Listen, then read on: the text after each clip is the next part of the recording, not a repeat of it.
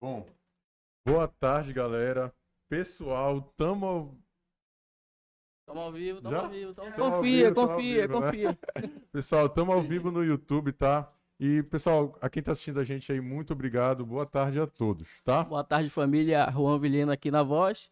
Ao meu lado, João Matheus. E a gente vai trazer aqui uma, umas novidades de corte de cena que a gente tá tentando aqui, mas vai dar bom, né? A gente tá bonito ainda, tá? Bonitos como sempre, né? Dá, dá os recadinhos do coração aí. Mas é. Bom, pessoal, é, esse é o nosso episódio 05, tá? É com muita honra da que a gente já tá conseguindo né, continuar esse projeto. Desempenhar, Fazer- dar continuidade, né? fazer acontecer isso. E bom, pessoal, quem tá falando aqui é o João Matheus, tá? Um dos hosts aqui do podcast. E bom, pessoal, recadinhos do coração. Gente, quem tá assistindo a gente, por favor, não se esqueçam de deixar o like, tá? Isso ajuda bastante a gente, muito, muito, muito mesmo. Compartilhe com os amigos, compartilhe com os familiares. Vejam aí alguém que, pô, acha que gostaria de estar conversando, tá assistindo esse papo e tudo. Pode compartilhar. Pessoal que tá assistindo aí a gente também, se inscrevam no canal, tá? Isso ajuda Chama os amigos, bastante. marca a gente. tá? É... QR bom, Code. QR é. Code tá na tela, o QR Code? Ainda não, né? Daqui a Ainda pouco o não? QR Code vai aparecer na tela de vocês, no lado direito. E o nosso selinho, né? De seja um patrocinador. Mas é. Bom, pessoal, já já vai aparecer, mas é, patrocinadores, queremos vocês, tá? Queremos Chega. vocês aqui. Se achegue, se aproxegue. Mas é, gente, se vocês têm alguma ideia de patrocínio, ou conhece alguém e tudo mais, pessoal, a gente tá aceitando, tá? Ainda mais nesse comecinho aí, tá? As Gente. nossas redes sociais estão aí, então quem quiser entrar em contato, Estamos no Tá. Spotify, pra quem quiser tá ali varrendo a casa, está ouvindo, no ônibus, indo trabalhar, no carro indo trabalhar, liga a gente no Spotify. A gente tá em todos os lugares. E pra trazer o melhor pra vocês aí. E hoje a gente tá. Tá bonito, né, galera? Mas é, hoje tá, tá diferente. Bom, então, pessoal, com muita honra, né? Que a gente agora, a gente tá aqui com uma convidada especial, né? Então, por favor, se apresente. Oi, oi, pessoal. Meu nome é Bruna Magalhães, eu sou cantora e compositora daqui de Belém. E é um prazer estar aqui. Obrigada pelo convite. Obrigado, Bruno. Adoro podcasts, adoro conversar, então eu espero que, que seja bem legal aqui o papo que a gente vai ter e levar para vocês aí de casa também. Isso. Perfeito, perfeito, perfeito. Bom, é, então, então é isso, né, galera? É, compartilha aí no canal. Agora tá aparecendo o Pix, né? Então, gente, só uma coisinha, né? Antes, quem quiser, quem quiser ajudar, tá? É, esse aí, pessoal, é a chave aleatória do nosso Pix. Então, se vocês quiserem apontar a câmera do celular de vocês para esse QR Code, né? Depois jogar no banco, enfim, fazer algum tipo de doação, né? Estamos aceitando. E é isto de recadinhos do coração? É isso, acho que é isso, né? Seja um apoiador, se inscreva, manda o Pix. Compartilha a gente, eu acho que o, o- no momento o mais essencial é se inscrever no canal e compartilhar com os amigos aqui o nosso canal, mostrar pra galera que a gente tá surgindo aí. É isso, né?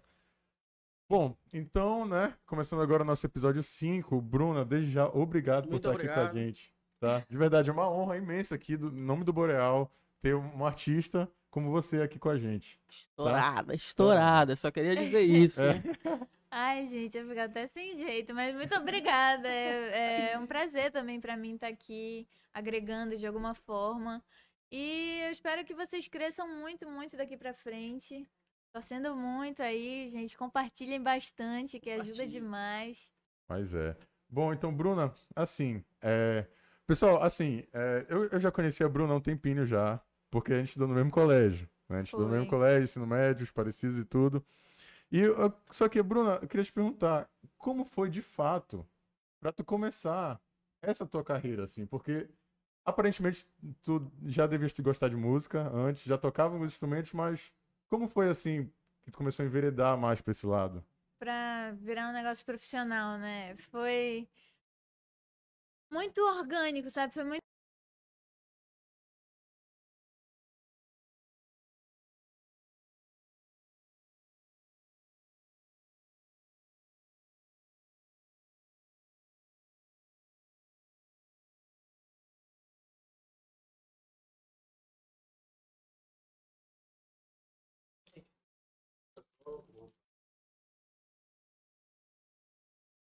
Vira a luz pra cá que a luz não tá. Isso.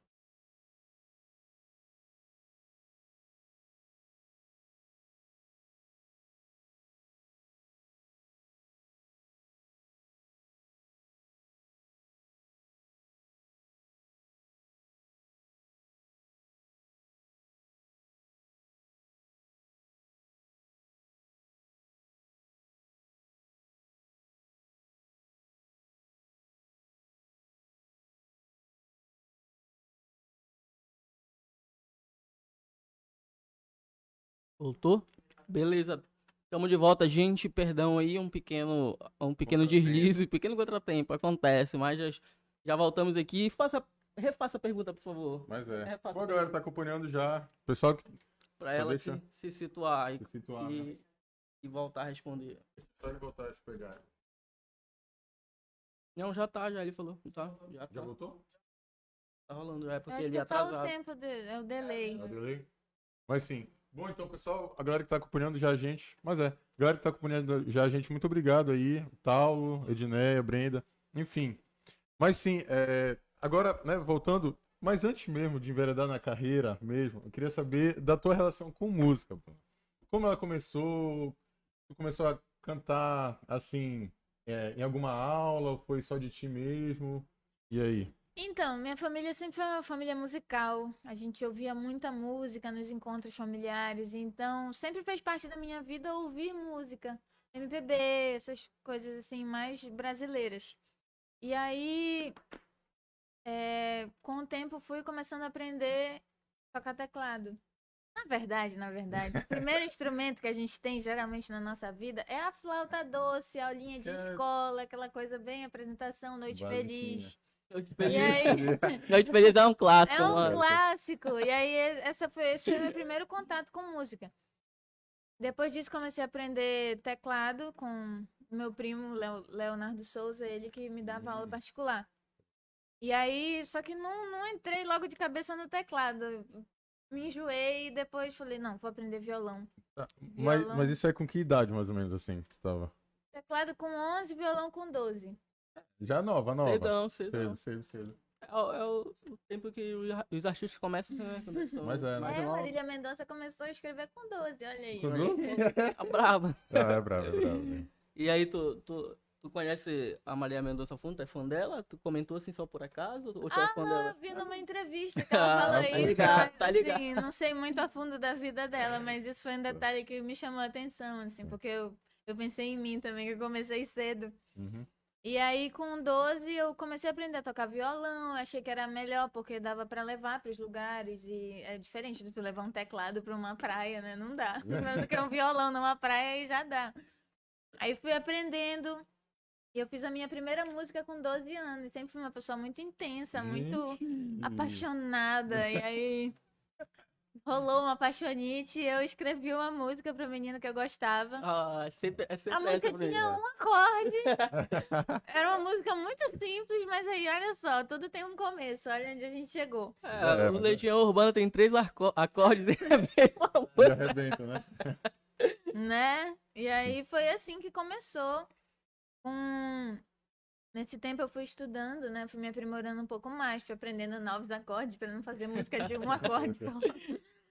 E aí, com 15 anos, Olha eu, eu comendo house aqui. Não, Com 15 anos, eu, eu já tinha algumas músicas de minha autoria. E um amigo da nossa família, ele era músico, já trabalhava muito tempo com isso, e deu a ideia, por que, que vocês não fazem um CD? Aí eu falei, por que não, né? E aí todo mundo, meus pais, por que não? Aí todo mundo, "É, então bora.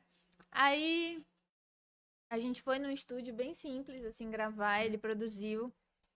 E era muito experimental, era um CD que eu não sabia direito o estilo que eu queria seguir na música, então a gente testou vários estilos, tinha reggae, tinha samba. Em que ano, em que ano foi isso? A gente começou a gravar em 2015 para 2016 e foi lançado em 2017. E aí teve até uma participação numa música do Nilson Chaves, que ele Uau, cantou. bacana. Foi, ele topou nesse início aí da minha carreira dar esse apoio e ficou muito legal. O nome da música é uma pessoa, sing- é, pessoa singular. E aí, mas assim, não é um álbum que me defina como artista, porque, enfim, era o início, eu ainda tava vendo o que, é que eu queria seguir.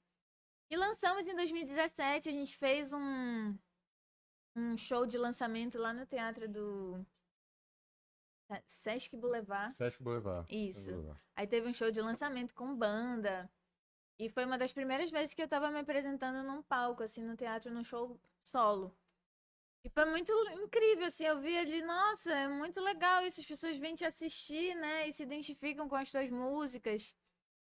E então, em 2017, no mesmo ano, eu falei, não, eu tenho que me firmar numa vertente pra seguir mesmo, Seguir, ver né? qual é o rumo que eu quero ter na minha carreira, porque tá muito aberto.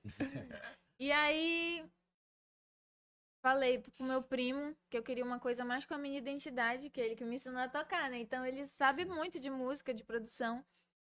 E aí a gente se juntou, pensou num arranjo pra música Deixa. E gravamos no estúdio, tudo por conta própria, assim, não tinha patrocínio, era pai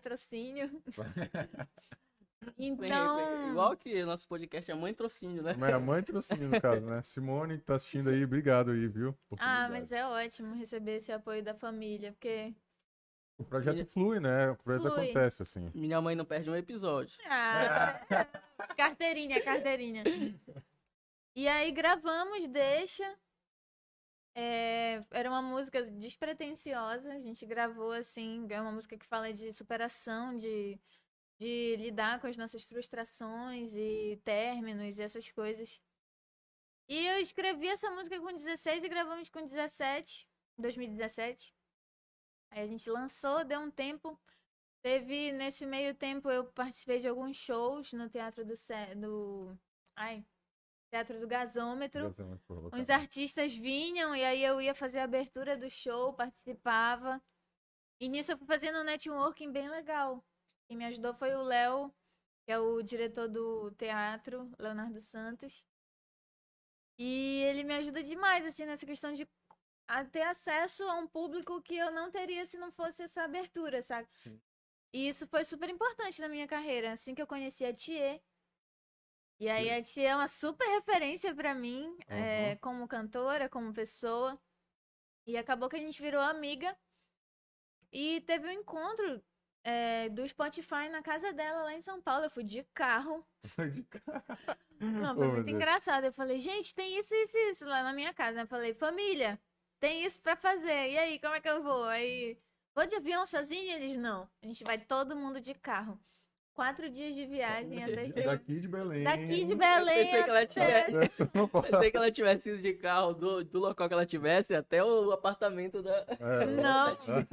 o local do Spotify. Foi, foi mais estrada aí. Aí Foi hardcore, né, o bagulho. Foi. Aí fomos até São Paulo.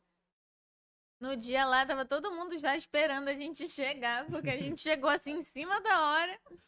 Aí a gente já foi direto pro apartamento, tinha uma galera. Ela foi se maquiando no carro lá. Foi tipo isso, né?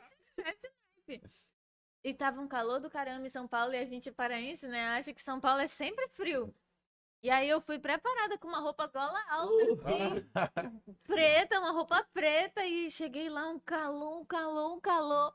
Aí eu falei, gente, tá quente, né? Ela falou, por que que tu tá com essa roupa? Tá tão quente. Aí eu falei, eu não sabia, eu achei que era tão frio. Achei que tava na época do frio, mas agora tá um clima doido em São Paulo, né? Que uma- de manhã tá, tá um frio do caramba e do nada fica quente, depois chove. Na real, e to, todo mundo agora tá um clima doido, né? Essas Ai, questões gente. climáticas. Tá, uma, tá, tá preocupante. Choveu granizo. É, é esse... Não, isso aí é coisa de doido, isso aí. Choveu granizo. Pior, né? Tá. De vez Tá em quando dá uma tromba d'água, né? Todo mundo fica pensando, não, tá acabando. Tá sinistro, mano, o negócio. Mas é. Mas é engraçado. E aí a gente foi lá, consegui trocar de roupa, botei uma roupa mais assim, No meio do evento, isso antes. tranquila. Não, depois tive que cantar com a roupa Ô, passando calor. Mas assim, aí a tia falou, gente, essa daqui é a Bruna, ela canta também, me apresentou, tinha uma galera do Spotify, embaixadores, editores. Então, ela falou, olha, lançou uma música Tá mal, agora. de, tá mal de contato ela. Não, aí, pô. Tá mal de É contato. uma estrada, é uma estrada. E aí eu, eu- o pessoal conheceu a música, eu cantei Deixa lá. E era muito doido pra mim, porque eu, eu era muito fã, eu sou muito fã da Tia, e eu tava na casa dela, então até processar tudo isso eu tava assim, Tá. fingindo costume, mas por dentro eu tava. Meu Deus. Aquele momento, né? Tá, tá participando de alguma coisa com o ídolo, né? Ou com alguém que é Exatamente. referência. Demora pra cair a Demora, ficha, né, demora. bagulho. Cair a ficha é um negócio. Aí, um tempo depois, eu acho que o pessoal gostou da minha música e falaram pra galera lá do Spotify. E os curadores das, das playlists, eles escutam bastante música o tempo todo. Eu acho que ouviram minha música, gostaram e botaram numa playlist enorme. E aí Ah. nessa playlist a música começou a ganhar uma proporção que eu não tava esperando. Foi uma grande surpresa. Aí quando eu vi a música já tava com um milhão de reproduções. Égua. É, bacana. E depois 2 milhões, e depois 3 milhões, e depois 4 milhões. Agora a gente já tá com 4 Tem milhões e pouco. Que foi que eu falei? É estourado, né? Peraí, será? É, Esquece. é, essa é a deixa, né? É, Essa é- deixa. É a deixa. Deus, gente. E então, assim, não foi claro que de um dia pro outro, que foi, demorou um tempo para chegar nos 4 milhões. Mas isso me ajudou muito. É, a gente recebe os royalties digitais disso. Então, esse dinheiro eu reinvesti. Eu gravei um álbum. Importante. Fui para São Paulo gravar um álbum. Ó, de uma música já nasceu um álbum. É isso, a gente planta um negócio aí nasce outro, né? E pega a plantação, replanta, é assim. E aí gravei uma coisa que é definir mesmo o meu estilo na música. Queria botar a minha cara, assim, para as pessoas conhecerem o que eu canto, o que eu gosto de cantar e as minhas letras. Então, em 2018 para 2019, aí nessa virada, mais ou menos, fui para São Paulo com meu pai. E teve uma parceria com o Felipe Câmara, e ele, ele que foi o produtor do álbum. Ele é da, da vertente aí do folk, então ele entendeu o que eu queria passar.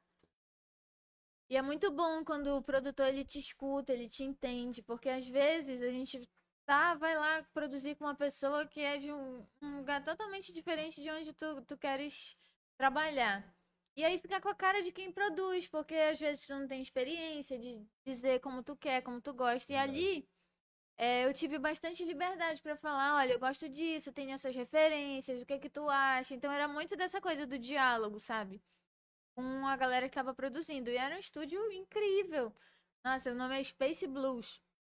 Isso Daí, lá, lá em São Paulo. Lá em São Paulo. São E a Paulo. gente ia gravar de madrugada, porque era o melhor horário, que não tinha interrupções. Hum. Então era um rolê, ia gravar de madrugada, acordava de manhã. O pessoal querendo tomar café numa padaria ali da esquina, numa padoca, que eles têm É, muita padoca. padoca. Aham. E aí meu pai falando, quer um pão, minha filha, quer um café? Aí eu falei, meu pai, quero um bife com batata frita, sete da manhã, assim. Bifão com batata frita. E eles, é sério, minha filha, esse bife, uma hora dessa da manhã. Falei, epa, eu tô com muita fome, hein? O, o rostinho de princesa e a barriga de pedreiro. É, assim, gosto muito de bife. Acho que é a minha comida preferida, bife com batata frita. Quem quiser me convidar pra, pra almoçar, jantar, já sabe. Bife com batata frita. Os É fãs aí que querem agradar. Os mimos, os mimos. E aí, enfim, nesse processo, encontrei o Nando Reis gravando no mesmo estúdio Oh. que eu tava. AF, gente. E aí, tipo, o Nando Reis tava lá e eu Em choque. Em choque. Viu o Ruivão lá, ficou em choque. Mano, foi, nunca tinha visto ele tão de perto, assim, só no show, ele desse tamanho, pequenininho, ve- vendo de longe, aí eu vi ele lá, tava com o filho dele. E aí, tipo, conversei um pouco, mas tava muito nervosa, mas assim, a gente tem que aprender nesse meio a fingir costume mesmo. A fingir que tá plena, tudo A bem, gente não. tá fingindo costume aqui. É. É, é- é sempre que vem uma verificada aqui no, no nosso Boreal. Mas é engraçado isso. E aí fui conversando, ele perguntou, qual é seu nome? E eu, Tremendo assim. qual é meu nome? Não, brincadeira, deu um nervoso, deu uma travada, mas eu falei, ah, sou de Belém, meu nome é Bruna, eu canto isso, tô gravando um álbum. Ele, olha, muita, muita. Parabéns aí pelo seu trabalho, eu espero que dê tudo certo, eu torcendo aí, tudo de bom. Aí eu fiquei, ai, obrigada. Gente boa. Não do Reis, não do Reis. Gente boa, super acessível. E aí gravamos esse, esse álbum, se chama Reticências. E foi tudo muito assim, de, por conta própria também. Eu ainda não, não tinha patrocinadores, era tudo por minha conta.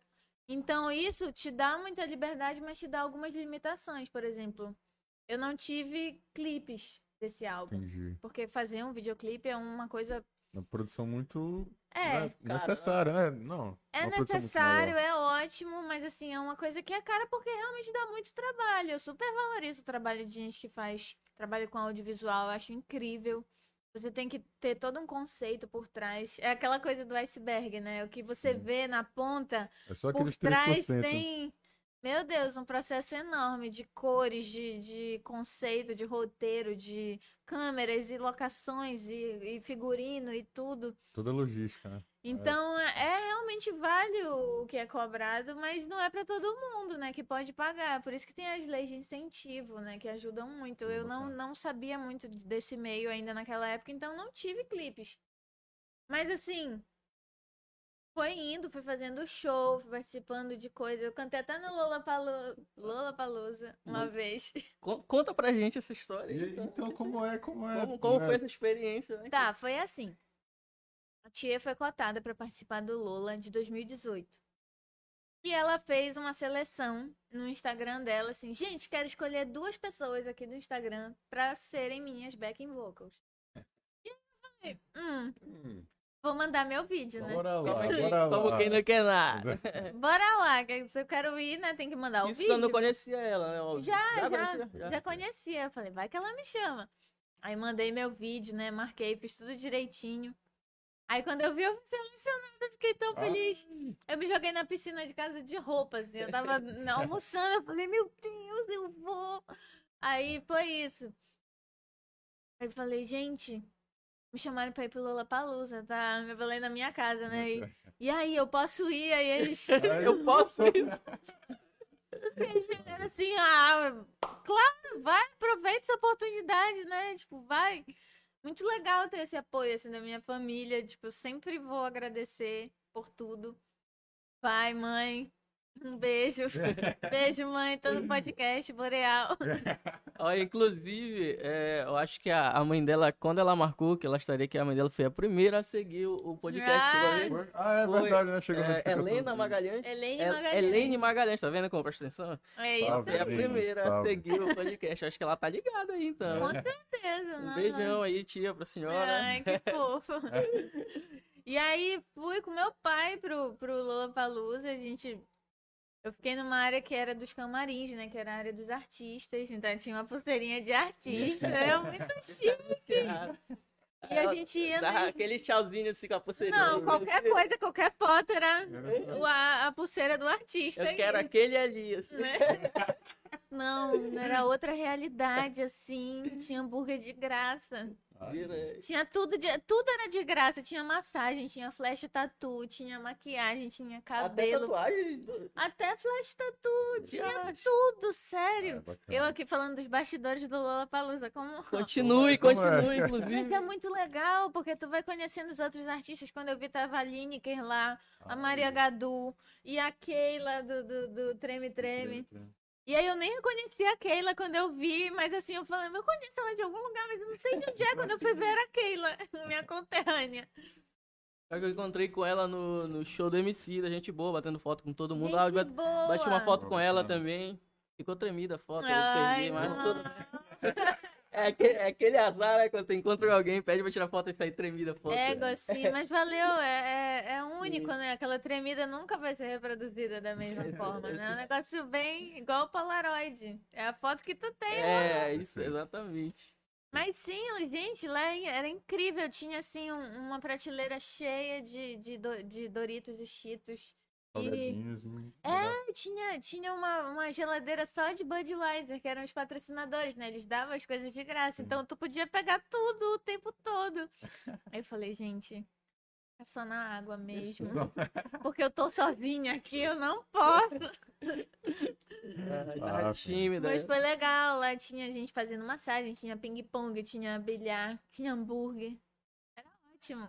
E, e subir no palco. Subi no palco, aí outros 500, dava aquele nervoso, era muita gente, a gente ficou no palco Axie. E era uma apresentação, assim, mais ou menos do meio-dia, então tava um solzão, mas mesmo assim tinha muita gente. E era legal que eram apresentações de nichos parecidos, um, um palco do lado do outro. Então, de um lado tinha Malu Magalhães, do outro tinha Thier. Então o público só vinha, um monte de formiguinha assim. Era legal. Foi, tu lembra qual foi o dia que tu tocou? Foi, Foi no domingo. Foi no domingo, foi no domingo. Logo no domingo, Logo só no no domingo, domingo. Mas é. Que E a Não, é- pulseira dava direito de ir na sexta, no sábado e Sábado. no domingo. Mas como eu, eu sou muito medrosa, assim, vai que eu perco a pulseira. Aí eu falei, não, só vou no domingo Vou me mesmo, tá bom. resguardar. Eu, tenho é muito, eu sou uma pessoa meio medrosa mesmo. E aí foi isso. Foi no domingo, que era o meu dia. Aí foi muito bacana, assim, é, a gente vendo a galera lá. Como eu era backing vocal, então a gente fazia os estalar de dedos e batia as palmas. E a gente começava a bater palma e quando viu, tinha 30 mil pessoas batendo palma, te imitando. E uma câmera enorme do meu lado, eu pensando, eu tô na MTV. É. Tu fingindo costume lá. Ah, Sempre fui sempre back da- fingindo costume. Quando é que eu vou me acostumar? Mas foi muito incrível, assim, foi uma experiência ótima. E tá com eles ali no camarim, todo mundo concentrado. A gente fez uma rodinha depois. E, e conversou, falou assim, olha, gente, é, eu sei que tá todo mundo aqui, a Tia falando pra gente, que tá todo mundo, assim, essa é uma das maiores apresentações que a gente vai ter, assim, e é muito legal ter vocês aqui, a gente é uma família, e tipo, tudo, todo mundo família, e eu... Ai, que fofo, tô muito feliz de estar aqui. E era um ambiente muito legal, assim, muito agregador. E assim, era muito doido, porque tinham pessoas que passavam pela nossa frente ali naquela área que eu não sabia se era famoso, se não era famoso, então podia estar, sei lá, o de outro país. The né? Neighborhood passando na minha frente, eu não ia saber Eita. quem era, e tipo, depois eu ia falar, então era ele. Poxa, nem bati uma foto. Agora eu entendi. É. Ó, Bruna, a galera aqui do chat tá perguntando aqui, ó. Ó, Rebeca, Rebeca Verino. Beijo, Rebeca. Ó, Bruna, conta pra gente um feat dos sonhos que achas possíveis de rolar. Graças ao, graças ao teu alcance de agora. Beijão. Aí a Karen Raíssa falou: qual feat tu quer muito fazer? Meu Deus, fit. Feat, feat, feat. Fit dos sonhos, Ana Vitória, com certeza. Aí. Sou muito fã. É capaz de acontecer. Já abri- é já abriu o show dela, não pô. foi? Não, não, abri show do Rubel quando ele veio aqui. Ah, foi do Rubel. Foi, mas assim, é um sonho também, já deixa no ar. Respira quem quer. E assim, porque eu sou muito fã, admiro muito o trabalho delas. Poxa, pô, elas sempre estão lá representando a gente no, no Grammy Latino, então é incrível assim a trajetória delas. São do norte também, vieram lá de Araguaína, São, são do norte É, também? Araguaína, Olha, sabia, Tocantins. Sim. Tocantins, Araguaína. Tocantins. Pô, bacana. E aí, não muito dessa. legal isso, assim, estar perto, né, dessa galera. Então, é um feat dos sonhos. Deixa eu ver outro feat dos sonhos. A gente, a gente espera que role esse feat aí, que tu fique muito amiga delas e Yeah. lembre do Boreal. Ai, meu Deus. Ai, gente, parando pra pensar assim, Tem muitos. tem muitos, muitos, muitos. Acho que o, o Silva também é um feat dos sonhos. É um cara que, assim, eu gravo o vídeo dele, às vezes aí eu marco e ele me responde. Eu, Caraca. Deus, vamos ser amigos. Bora. Mas o, o, o Rubel também era, era o, um artista que tu queria muito, sim, né? E agora tu- sim. Era um sonho de feat também que se realizou. Que bom que E se como tu, realizou. tu te sente, assim, com essa realização? Primeira realização, depois vai vir a vitória, que a gente sabe. A mulher tá Ah. estourada aqui. A mulher tá estourada aqui, esquece, gente. Mas é isso, tem muitas pessoas que eu sonho em fazer feats e citei aqui algumas, mas se for citar todas eu não vou sair daqui. Mas é, com o Rubel eu me sinto muito feliz, porque é um cara que super representa a nossa nova geração aí da MPB. É, escutei até recentemente que ele é o Caetano Veloso da nova geração, então, poxa, o cara já gravou com a Gal Costa. Tem É uma brabo super ele. trajetória aí na música. E eu escuto muitas músicas dele, assim, então é uma grande satisfação poder estar cantando com ele, ele ter topado e ido de cabeça, participado do clipe. Hum. Foi super legal, assim, ele ter feito parte mesmo, topado esse feat. A pessoa, ela tá apaixonada e não manda a música, a música do Rubel, ela não tá realmente apaixonada, né? É, eu mandei pra minha coisa- namorada, já mandei, inclusive, já, Já mandei marquei também, ela. mandei. Manda Quem uma nunca música mandou, do né? Rubel pra ela, mostra É. que tu é intensa. Aquela saudade. É, foi essa É, mesmo. Não tem como, não tem como. Foi essa mesmo, foi essa mesmo. Clássicos. Mas é. E aí, gente, foi mais ou menos assim, tipo, fui fazendo esse networking, abrindo o show desses artistas. E foi assim que eu entrei em contato com ele pra sugerir. Eu nem imaginava que ele fosse aceitar cantar junto. Eu tinha falado pra gente escrever a música juntos. Sim. Porque aí é mais tranquilo o processo de escrever, que não tem aquela coisa de, ah, vamos gravar no estúdio, ah, vamos gravar um clipe. Então é menos logística você fazer um feat cantando do que participando de uma composição. Eu achava que era mais acessível dessa forma. E aí ele falou, olha, não garanto que eu vá conseguir terminar a música. Eu tinha escrito a música esse ano, no início. E aí mandei pra ele, falei, olha, o que que tu acha? Pode tentar terminar aí, eu acho que é uma música que combina muito. Ele falou, vou tentar. Não é certeza, mas eu vou tentar. Aí passou um tempo, passou um mês. Aí eu pensei, égua, Você acreditou. acho, acho que ele não conseguiu. Aí eu terminei a música sozinha, do meu jeito. Mandei pra ele, fiz uma gravação caseira no, pelo celular mesmo, no GarageBand, que é um programa que é tipo um mini estúdio Uhum. de produção, mas é no celular. E aí mandei minha ideia, gravei, mandei pra ele. Aí ele falou: "Bruna, eu não consigo parar de ouvir a música". Aí ele falou assim: "Eu posso te ligar quase meia-noite assim". E eu falei: "Meu Deus, eu não tô acostumada com isso. Eu vou ter que fingir costume de novo". E aí ele me ligou, ele falou: O que, que você pretende fazer com essa música? Vai gravar em estúdio? Vai lançar assim como tá? Eu falei, eu gravei ela pelo celular. Eu acho que eu vou ter que regravar no estúdio, assim. Aí ele falou: É que eu queria te fazer uma proposta. Eu queria me convidar para que você me convide para que eu cante essa música com você, porque é- é muito boa, assim, despertou umas coisas que são muito raras de se despertar. E é uma coisa tão orgânica que tu fez na tua casa. E eu acho que tá toda a atmosfera da música aí, mas eu queria muito que fosse com a gravação do celular. Aí eu falei, meu Deus, o pessoal da gravadora não vai topar. Não vai. Vai ser muito difícil. Mas eu vou tentar. Eu vou falar, vou falar com o pessoal da gravadora. Fingir a plena, né? Eu vou ter que falar com o pessoal da gravadora pra ver se eles vão topar, né? E aí eu vou te dar um retorno.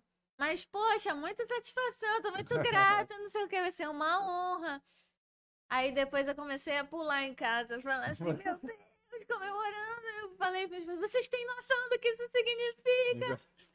Aí meia-noite, né? Isso todo mundo dormindo já, todo mundo no seu quarto. E eu, gente, tem uma novidade! Muito assim, muito eufórica, muito gritos e, e pulos e. Conquistas, né? Conquistas. E aí falei com o pessoal da gravadora e eles super toparam. Isso me surpreendeu muito, porque eles são uma gravadora grande, a Midas Music. Amidas, né? Do Rick Bonadio. Inclusive, vou contar daqui a pouco como foi pra eu entrar na Não, Por gravadora. favor, Na Midas, na Midas. conte. E aí, toparam. A gente fez um super planejamento em cima desse lançamento, né?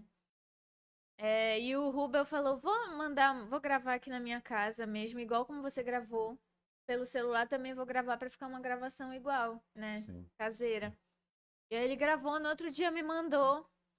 E aí ele falou: vou mandar pro amigo meu mixar. Quem era o amigo dele? Porque assim, uma coisa eu falava, vou mandar Era o amigo meu mixar. Era o Rick. É um amigo, um amigo meu.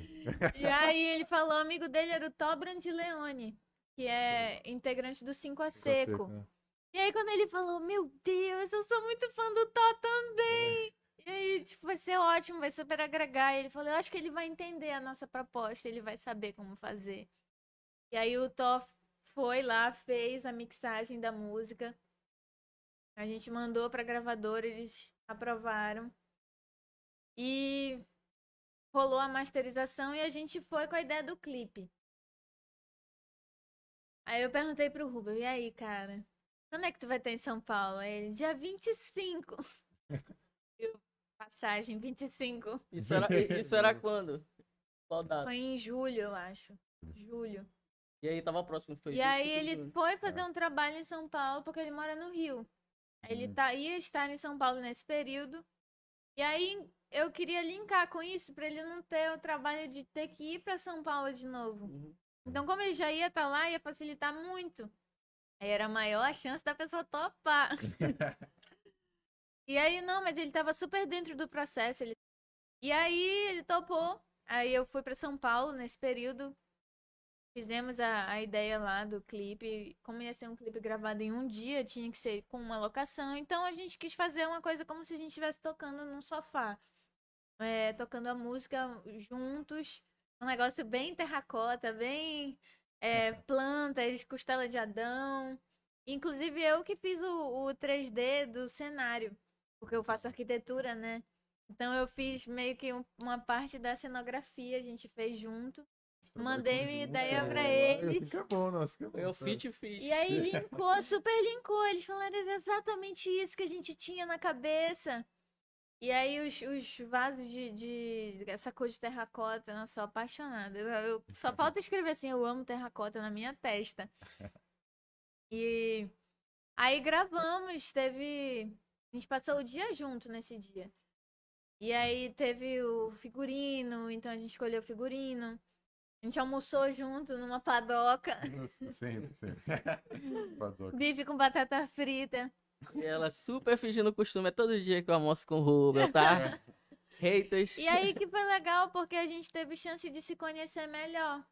E de, de concretizar essa amizade, porque era uma coisa muito rápida, sempre no show, então a pessoa tá sempre muito atarefado. E ali a gente conversou mais e virou amigo mesmo. Isso foi muito legal, porque eu não ganhei só um feat, eu ganhei um amigo pra minha vida. E isso é tudo que a música agrega, né? A gente conhece pessoas, muitas pessoas, e essas pessoas acrescentam muito na nossa vida, porque, enfim, vai do técnico de som à galera da luz, ao artista que tá lá no palco. Então é muita gente para te ensinar muitas coisas. Isso engrandece muito a gente como artista, como pessoa. Lidar com pessoas é muito legal. E Acho que a gente aqui também isso acontece, que a gente traz pessoas aqui que às vezes a gente não conhece a fundo, a gente conhece nas redes sociais, acompanha o trabalho da pessoa, e quando a pessoa está conversando aqui com a gente, a gente entende a ideia, se for um artista, entende a ideia da arte dela, ou então a nossa professora que a gente já trouxe aqui, a gente conheceu mais ainda do que a gente já conhecia, porque às vezes só a sala de aula ali não é o suficiente, né, para conhecer É. a pessoa. E aí a gente acaba se tornando mais amigos das pessoas que vêm aqui também, a gente tira foto com eles ali, no- quando termina a gente fica conversando, é interessante saber isso aqui, aquilo ali, né, João? A, a todo, todo mundo que agrada, gente, todo mundo que a- é, agrega também ao que a gente está fazendo, nossa, é fantástico, assim. Tanto que, por exemplo, sério, Bruno, só nessa conversa já deu pra pegar uma visão muito diferente de, de, de muita coisa, porque você é uma artista, Sim, cantora, sim. compositora, então são visões que, pra gente, que é estudante de geografia, sabe, É. só, é, uma, são muito, é muito diferente, sabe? é, É verdade. E é muito interessante que vocês agregam todos os públicos, né? Não é só a galera de geografia. Não é só um E nicho, né? é incrível isso. Uhum. Muito legal. Esse é o objetivo, esse é o é. objetivo. Pra galera que tá chegando aí, tá chegando de Paraquedas Boreal, gente, a gente é um podcast aqui do Norte, tá? A gente é de Belém. E assim, principalmente, a gente criou isso aqui, tá fazendo isso aqui, pra gente divulgar as pessoas que nos representam e as pessoas que vêm do Norte, tá? E assim, o nosso objetivo é falar com todo, todas as esferas de todos os setores da, da sociedade. Estão fazendo a, a cena aqui no norte, né? Em Belém, principalmente, que a gente mora aqui, que tem mais É. facilidade em trazer, né? Ó, é verdade. Isso e as pessoas estão fazendo acontecer também. Então, assim, gente, a gente já vieram aqui professores da UFPA, DJs, fotógrafos, grupos de, de estudo, de pesquisa. Vão vir semana que vem também. eh, Novidades, novidades. Mais o coletivo de skate aqui de Belém, né? Uma marca de roupa aqui local, Bem Um conhecido. bem aí. conhecido, arquiteto também. Então, assim, é, assim, a gente quer abranger todos os setores mesmo da sociedade, conversando com todo mundo, pegando a visão de todo mundo e fazendo esse link, né? Da, assim, da, pra sociedade direto, assim, por aqui, pelas nossas redes, né? Então, pra galera que tá chegando aí, sejam bem-vindos, tá, gente? E Muito a obrigado por- Lastra, a E a Lastra pra né? todo mundo aí que vocês conhecem, que conhecem a Bruna, principalmente, que é a nossa convidada. Fala, olha, a Bruna tá lá, ela tá falando muitas coisas interessantes sobre os bastidores. A galera gosta de bastidores, né? Tá Meu ligado? Deus, gente, eu falo muito. Ah, Fica à vontade, tá em casa, o Boreal Ai, aí. mano, Mas é, é. O, o, o podcast que eu gravei antes desse, eu acho que uma hora antes de começar a gravar o podcast, eu fiquei conversando com o pessoal. aí, tipo, duas horas do podcast. E depois do que acabou, a gente conversou mais uma hora. Hora. Muita conversa, eu amo falar. Mas é. todos amam, todos amam. Ó, a galera aqui no chat, né? Marcele Ruani. Marcele Ruani. A Hum. Bruna é tão fofa. É. Fofinho. Mas é, Oh, obrigada. Luciano Ícaro também legal, interessante todas as histórias. Valeu, deixa eu ver, salve, salve família, Moacir, valeu, mano, por estar acompanhando a gente, tá? Um abraço, um beijo, enfim, né? A galera toda, todo mundo acompanhando. Engajados, engajados. Engajado. A- ainda falando do- do- da tua participação com o Rubel, e é, foi lançada em, que- em que data o lançamento oficial? Foi dia 15 de setembro. Bem Setembro. próximo. Ah, E bem já, e já tá com mais de 300 mil só no, só no Spotify, né? Só no Spotify. Fora que tu já tá no Deezer, né? Tu tá no YouTube. Deezer, YouTube, Apple Music. tá No Tidal. Spotify já tem, É, acho que 350k já, né? mas é. Não, eu ainda nem olho. Eu olho Tá, todo hoje eu de tava olhando, eu quando, tava assim. olhando hoje ou ontem, já tá com quase É. 350 ou já tá com 350. É, pessoal também que tá acompanhando aí, gente, sigam as redes da Bruna também, tá? Isso. Né, Sigam a Bruna no Spotify, Spotify. Instagram. Meu Instagram é Bruna Magalhães Música. É. Aí tem, tem Deezer também, Apple Music, tudo, todas essas. Todas as plataformas falar, pode falar, digitais. te encontram, pode falar. Estamos aí. Mas é. YouTube tem o clipe da música, se você ficou curioso pra ver, assista. Verdade. A gente tá quase chegando nas 100 mil reproduções do clipe. Olha. Então é um número bem legal. A gente tá tendo alcances muito significativos, assim. É, o. Rubio até falou. Bruninha, no primeiro dia de lançamento da música, teve mais reproduções do que o primeiro dia do lançamento da minha música com a Gal Costa. E eu fiquei assim, ah, muito chique, que é isso? Bravo, hein? Aí eu Oh, falei que a menina tá estourada, bicho. Vocês não botam fé? Tá aí, resultado. Ai. Os números não mentem. Cara, é muito, é muito doido isso. Porque eu- a gente pensa como foi o início e onde que a gente tá agora. Hum. Tipo, eu ali com 15 anos, começando a escrever música e Tô agora. namoradinho. e Mas agora, é. o Brasil todo, só isso. Ai, Mas é- gente, ó, é. Ó, gente, na real, a, a primeira vez que eu notei a Bruna foi nessa, nessa faixa também, porque eu acho que tava fazendo cover naquela época. Bruna? É, eu, foi, eu comecei a gravar cover acho que 2015. Na época que eu estudava, ainda estava no primeiro ano do ensino médio. E as minhas amigas que falaram pra eu começar um Instagram de cover. E eu gravava, assim, versões de músicas que eu gostava. Era a época que o Instagram só podia 15 segundos de vídeo. E É, era antigo, isso, a gente antigo. gravava, era antigo. o GVT. Na minha época, isso daqui era só mato. Só- De-. E aí, tipo, foi crescendo. Eu lembro que o, o João Matheus foi uma pessoa que apoiou muito esse início. Tipo, eu vi que eu, era um- eu tinha conseguido 400 Descobre- seguidores. aí descobre ele falou: talento. É isso, Bruna, vamos lá, daqui pra frente. Tô divulgando pra todo mundo. E aí, hoje eu tô com quase 10k aí de seguidores e espero que cresça bastante Vai aí. crescer, Vai crescer, vai crescer. Porque, olha, a galera. Mas é, gente, ó, eu, imagina, é, eu com 16 anos já vi a Bruna assim cantando. Eu lembro que era um, um cover com ukulele, Bruna. Eu acho até aquelas páginas cover, cover Brasil. Cover Brasil, Né, foi, repostaram. É muito. Ah, mano, só sucesso. O início é, é engraçado a gente ver a nossa evolução, né, da caminhada. E Mas sim, Bruna, conta pra gente como é que foi pra tu entrar aí na Midas, né? Como é que foi essa ponte? como Ai, aconteceu essa gente, ponte, como né? que eu fui contratada por uma gravadora no meio de uma pandemia através de uma live? Live? Uhum, Live. Ah, gente, olha essa história aí, na moral. essa história. Foi assim. O Rick Bonadio começou a fazer, no meio da pandemia, aos domingos, religiosamente, às 19 horas, um, reality mais democrático do planeta, que ele chamava assim. E era que ele fazia lives no Instagram dele e chamava pessoas para mostrar suas músicas, para conhecer novos talentos. E o prêmio do reality era entrar pra gravadora dele, gravar uma música com ele. Só isso. É, Pô, O cara lançou muitos sucessos aí, é, um- é uma das maiores gravadoras da América Latina. É, e então ia ser um super prêmio, né?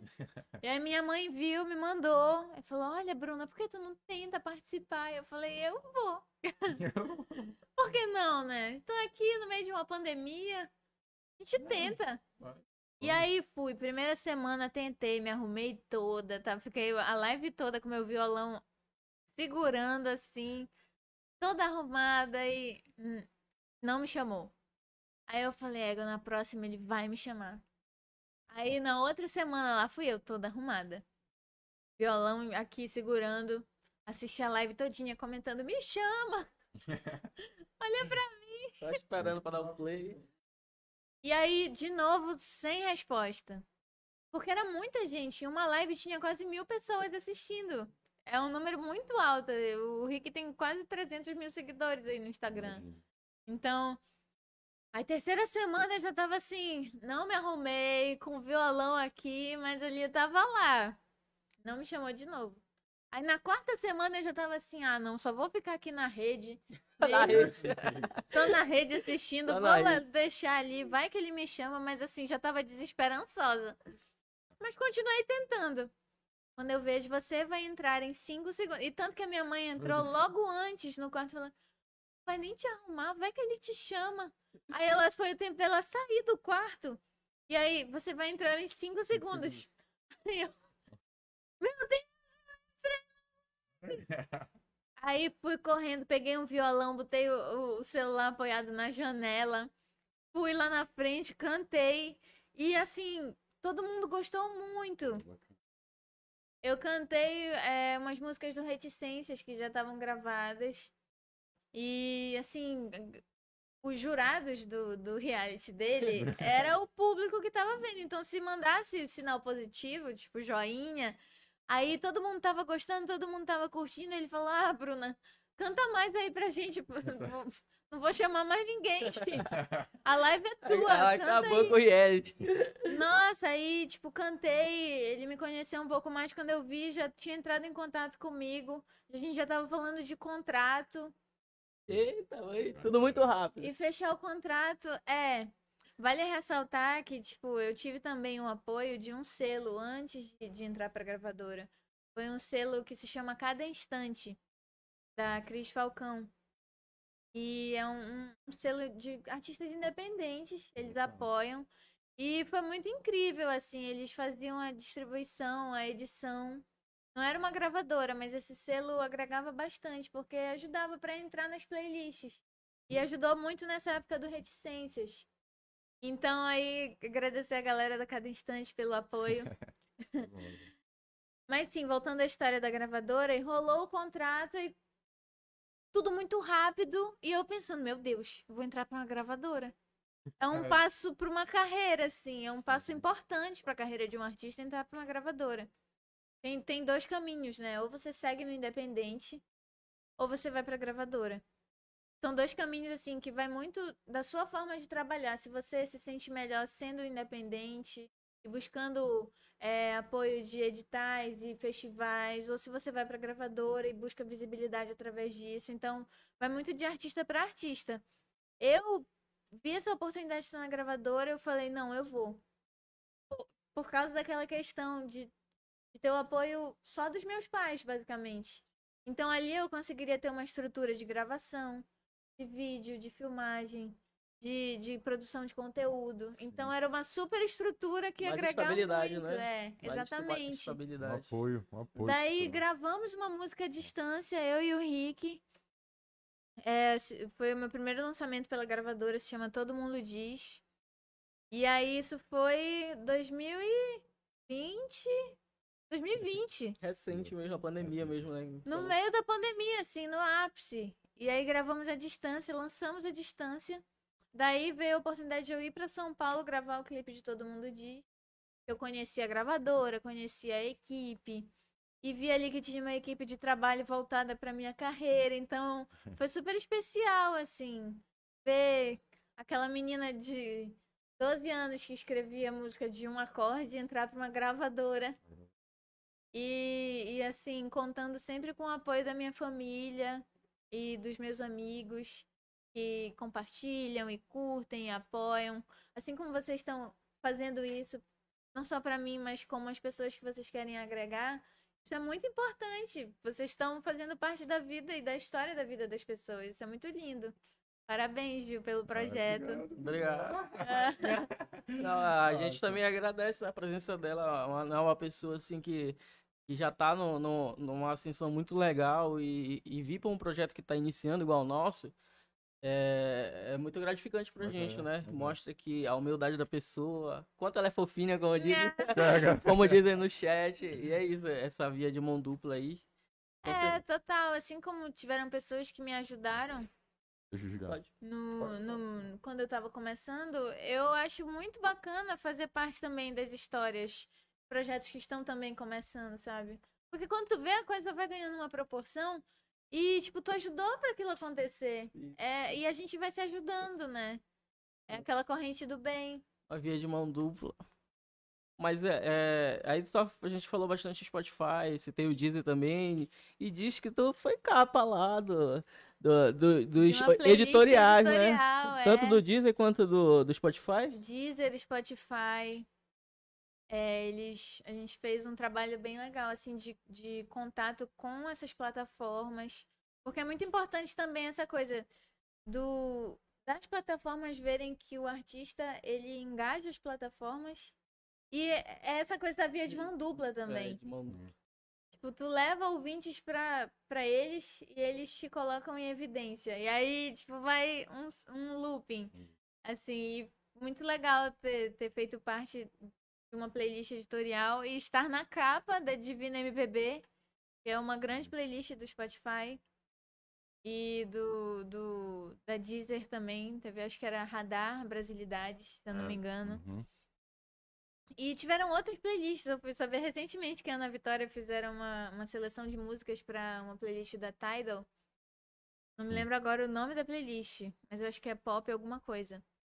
E aí, a minha música tá lá no meio. Elas né? escolheram. E elas escolheram, Aí, né? Legal, né? Ela, a Ana Vitória ouve a mulher. E vocês não vão ouvir, vão lá, corre lá. logo lá. Se vocês não conhecem, eu sei que tem Não, muita e- gente aí que já conhece, se vocês não conhecem, corre lá. Teve um detalhe nos bastidores que o Rubel me contou, que foi assim. É, tem até a gravação dele contando. Que eh, eu tinha mandado a música pra ele. E ele mandou a música pra Ana Caetano, Hum. que é uma das Ana Vitórias. E aí ele falou, mandei a música sem sua autorização pra Ana. Ela falou, eu quero compor também. Aí eu fiquei assim, eu não acredito nisso. Eu não acredito nisso. Como assim? Tu não tinha me contado Manda o print, manda o print. Aí ele falou, foi, foi sem sua autorização. Aí eu falei, não precisava de autorização.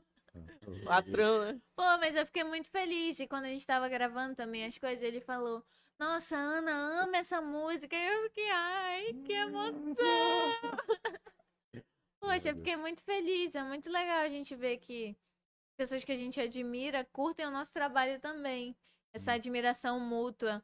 É muito, muito, muito gratificante. Aí quando eu vi, é, tipo, a Ana e a Vitória estavam me seguindo no Instagram. Eita, E a Ana comentando nas minhas fotos, falando, eu sou sua sinto. fãzoca. Aí eu fiquei desmaiou.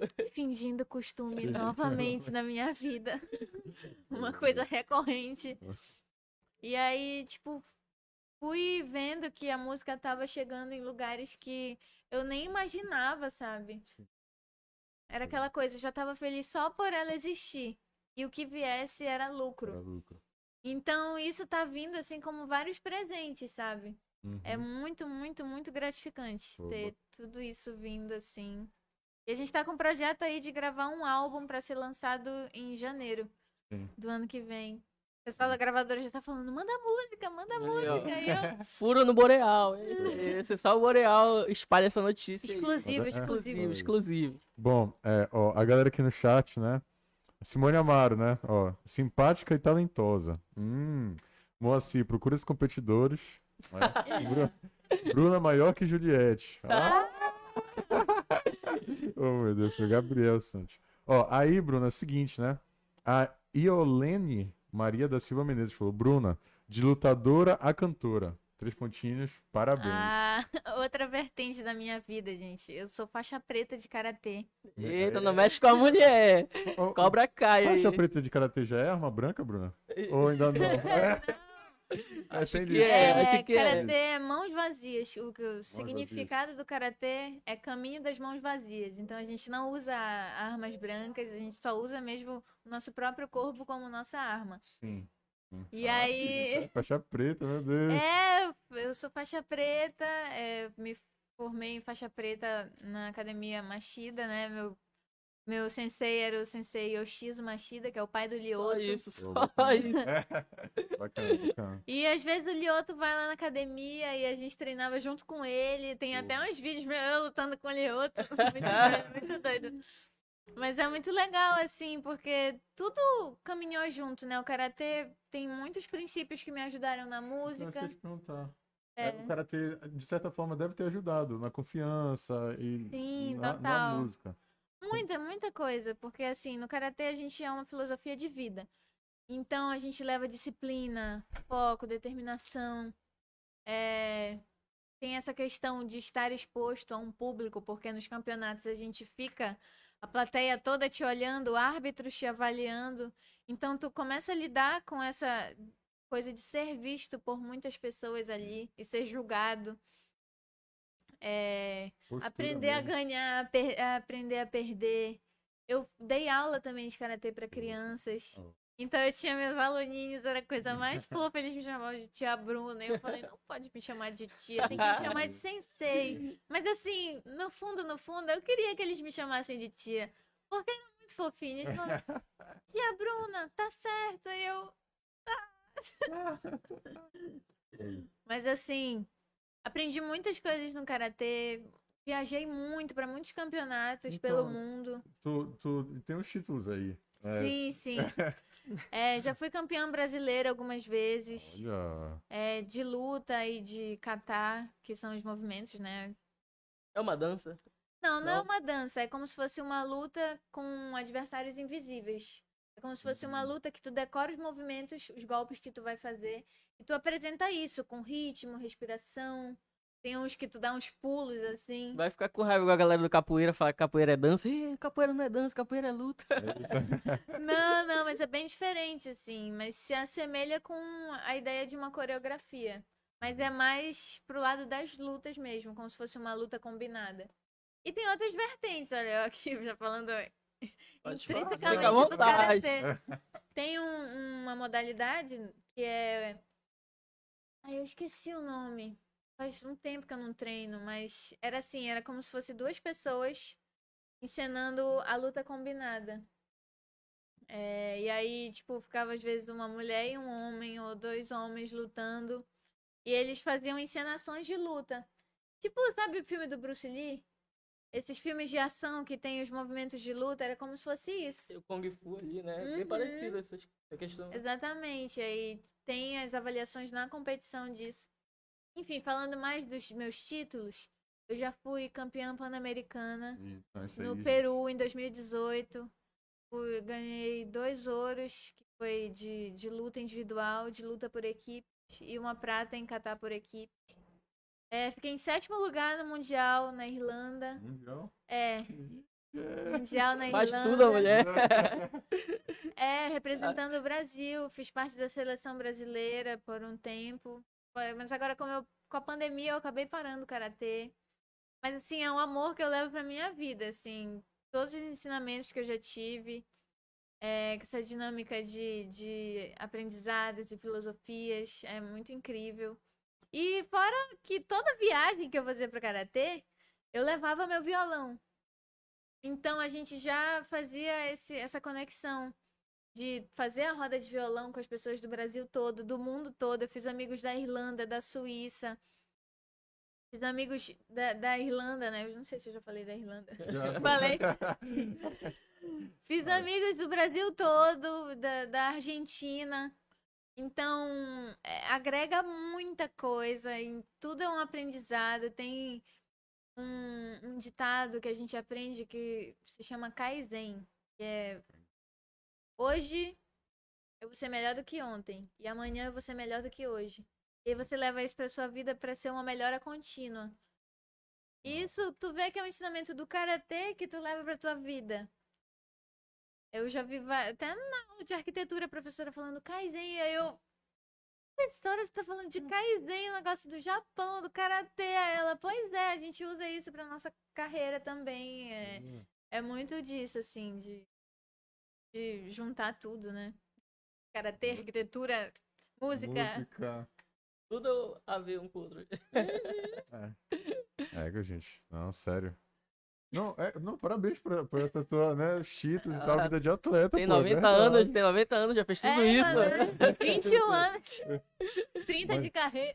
Mas é. Ho- Hoje tu continua treinando ou só... Assim, eu penso em voltar, mas no momento eu não consigo, porque como a gente, eu, eu fui me tornando uma atleta de alto rendimento, Sim. é outra história, assim, tu tem que se dedicar muito o dia inteiro para aquilo. Sim. E eu tava fazendo treino de manhã cedo, que é o treino direcionado para os atletas. Então, é manhã cedo mesmo, eu tinha que acordar quatro da manhã. É, e aí, para chegar no treino 5, para começar 5 e meia, me alongar, fazer o treino, ir do treino, tomar banho na academia, ir para faculdade, sair da faculdade, ir para musculação, para o preparo físico, dar musculação. Aí chegar em casa, estudar coisas da faculdade e fazer música, produzir. Então era uma rotina muito fechada, muito. Que tava me sugando um pouco. E aí veio a pandemia, eu não consegui manter com a pandemia isso tudo.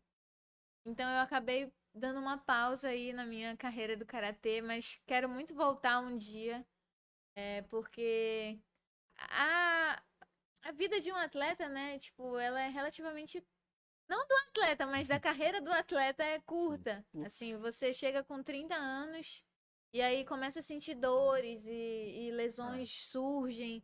Então, quando vê, você vai ter que parar de ser atleta em algum momento. E eu não quero perder isso, sabe? É, eu quero aproveitar ainda um pouco disso.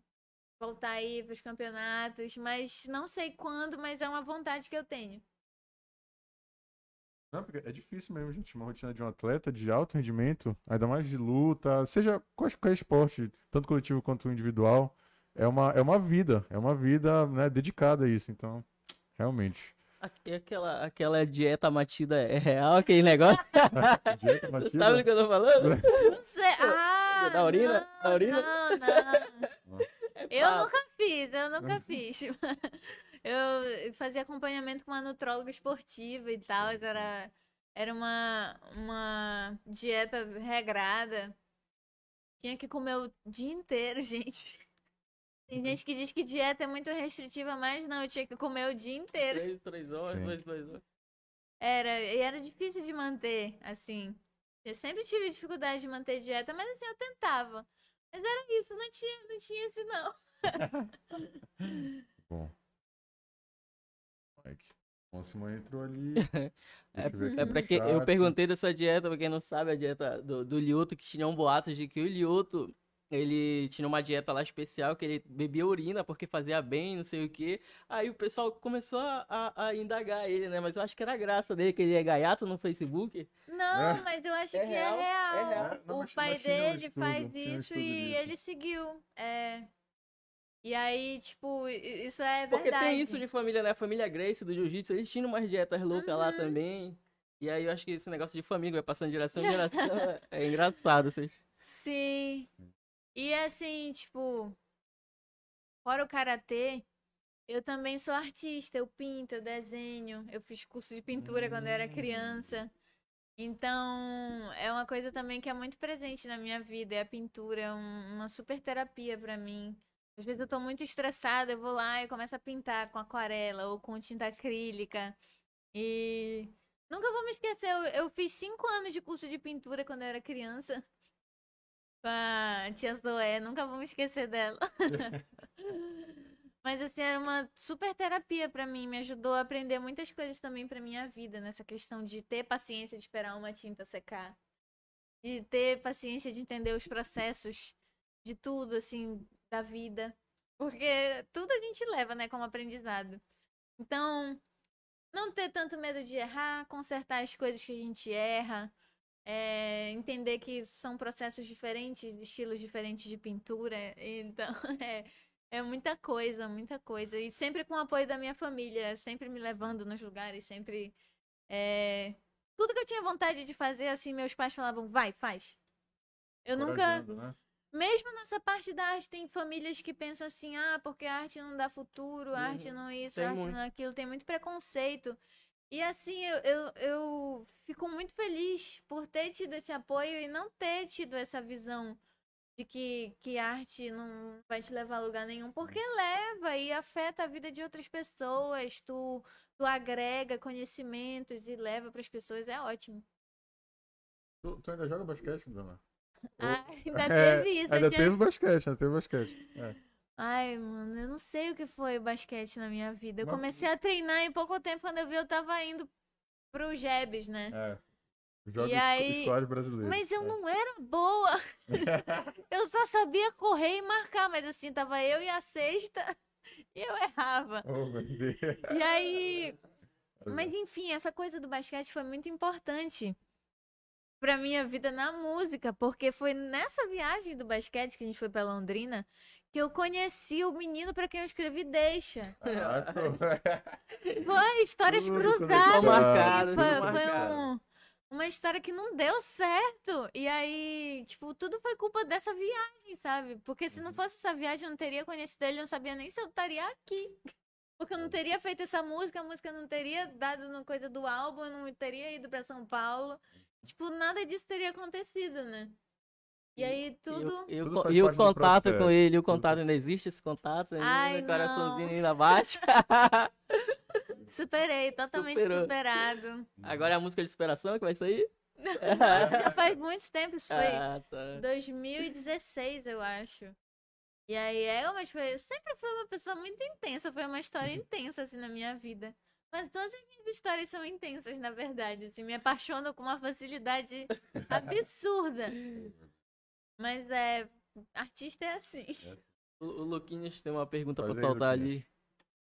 Hoje a gente tá nos bastidores aqui com o Luquinhas e o Rômulo. Tá? Salve. É, primeiramente, parabéns, Bruna, pelo, por todo esse sucesso que tá fazendo. Eu queria te perguntar, eu tava falando com os meninos até, e é, tipo, eu vejo que nos teus álbuns tem muitas referências, assim, da própria musicalidade brasileira. Uhum. É, tipo, sei lá, o teu último álbum agora, eu vejo muito algum toque, tipo, do Los Hermanos, assim, sabe? Tipo, sentimental com aquela tua música.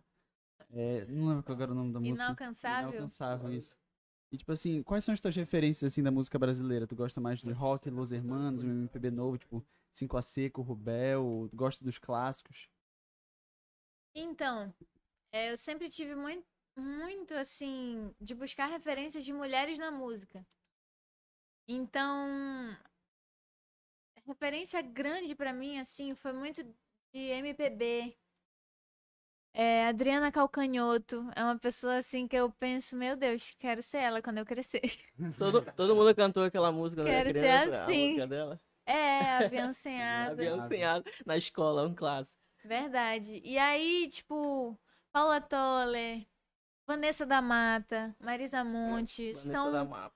são mulheres assim que eu vejo que têm um- uma carreira absurda na música, uma representatividade também absurda, porque elas escrevem de uma forma que eu gosto assim de ouvir e de levar isso também nas minhas músicas, que é aquela coisa de falar o que sente e dizer verdades, é, letras que falam sobre as histórias da vida, né? Nosso cotidiano, que é isso que encanta as pessoas, é você se enxergar ali numa música e ver, é, eu passei por isso, tô superando uma história por, através da música que me ajudou a enxergar dessa outra maneira que eu não estava vendo. Então, tipo, essas são algumas referências que eu tenho, mas também uma coisa que me ajudou muito a evoluir no violão foi estudar bossa nova. Estudar Tom Jobim, eh, Vinícius de Moraes, Elis Regina. Então essas músicas me engrandeceram bastante.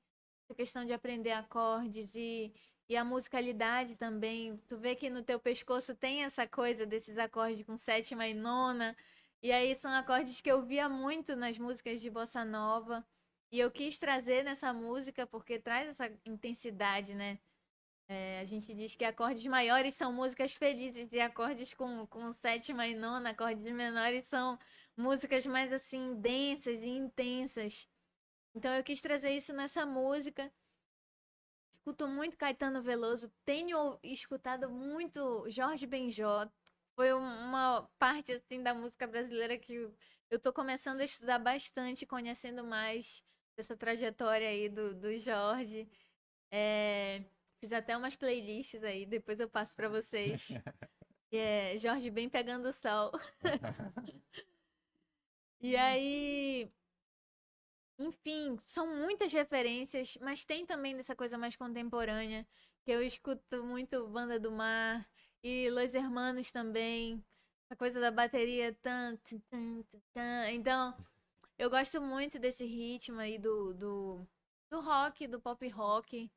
é, do folk também, da música folk. Eu amo arranjos com banjo. Eu acho que é um som muito bonito.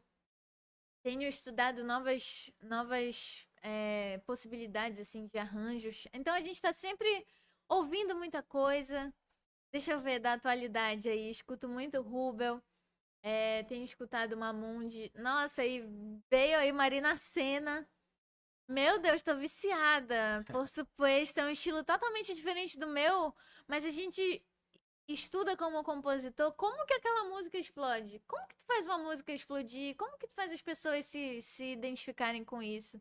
Então, isso tudo é um estudo constante. Você pensa que, às vezes, que música é uma grande festa, mas a gente tá o tempo todo, ao mesmo tempo que a gente está se divertindo, a gente está aprendendo.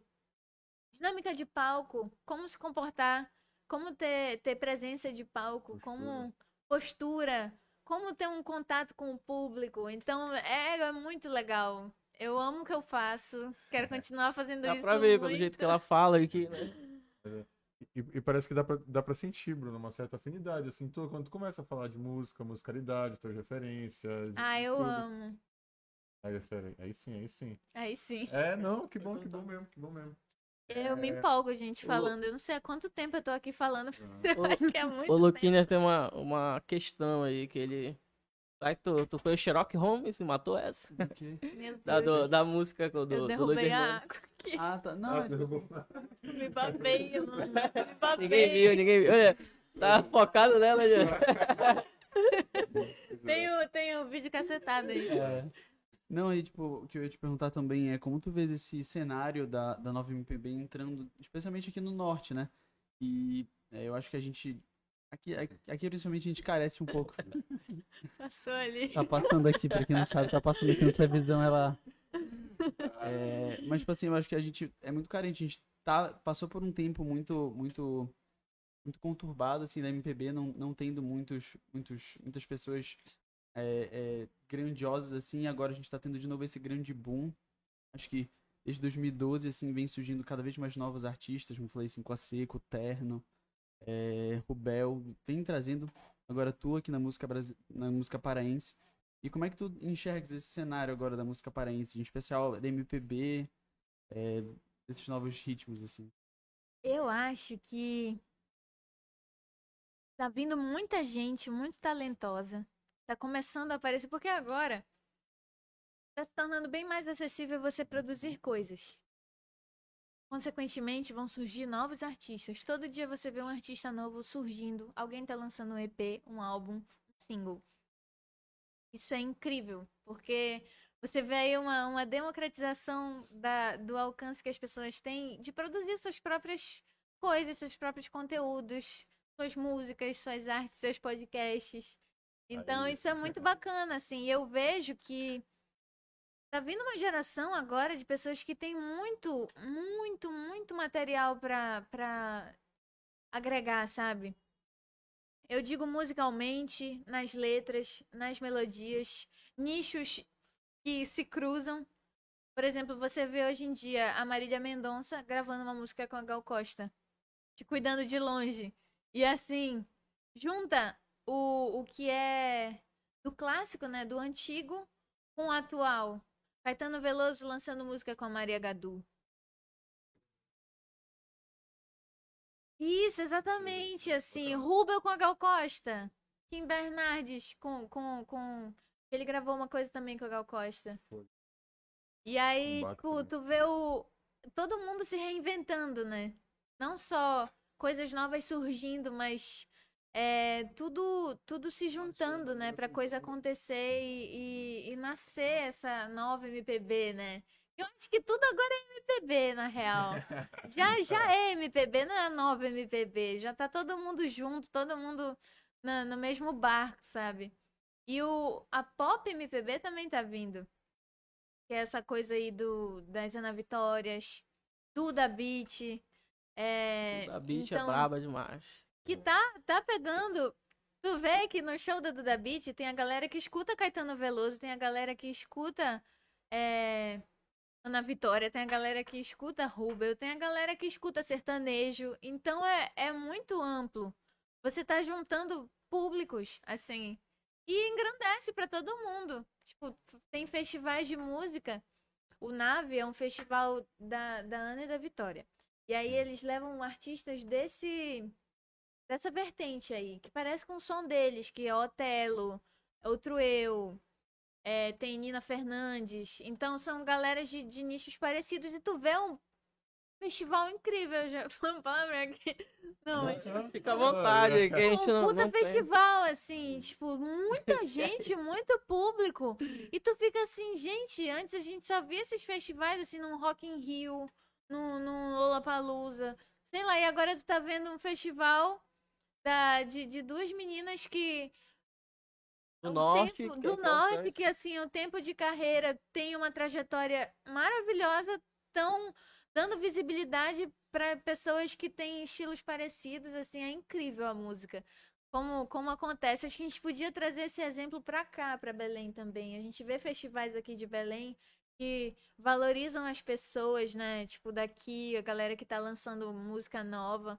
Tem amigos meus que são músicos. Conheci recentemente um artista, Arthur da Silva, que me, me apresentaram. O cara cria música que remete os bregas antigos, assim. E, cara, tu ouve, tu pensa que é um negócio que, tipo, nos anos 80, é, aqui de Belém, tinha bailes com aquelas, aquele estilo de música, e agora ele tá trazendo é, com a realidade daqui, de, de, de agora, essa coisa do brega, acho incrível, de, dessa valorização do que é nosso também. De artistas daqui da terra se apoiarem. Tem, tem Ai, muitos outros artistas que eu gosto, Joana Marte, daqui de Belém, do, do Bruno e do Léo. E, enfim, eu posso ter esquecido o nome de alguém agora, mas enfim, a galera da Joana Marte. Tu, tu participou, não foi, da, do Festival de Belém? E... MPB Foi, Festival. né? Fala a importância desse festival pra Belém e a, importância do festival em si, pra ti. Conta pra gente aí como foi. Bom, foi o meu primeiro festival. Eu, eu não tinha muita experiência de palco, então foi um grande começo pra mim também. Foi uma grande experiência que eu vi ali. Era uma competição, né? Então a gente era julgado ali, eu ainda estava aprendendo nessa dinâmica.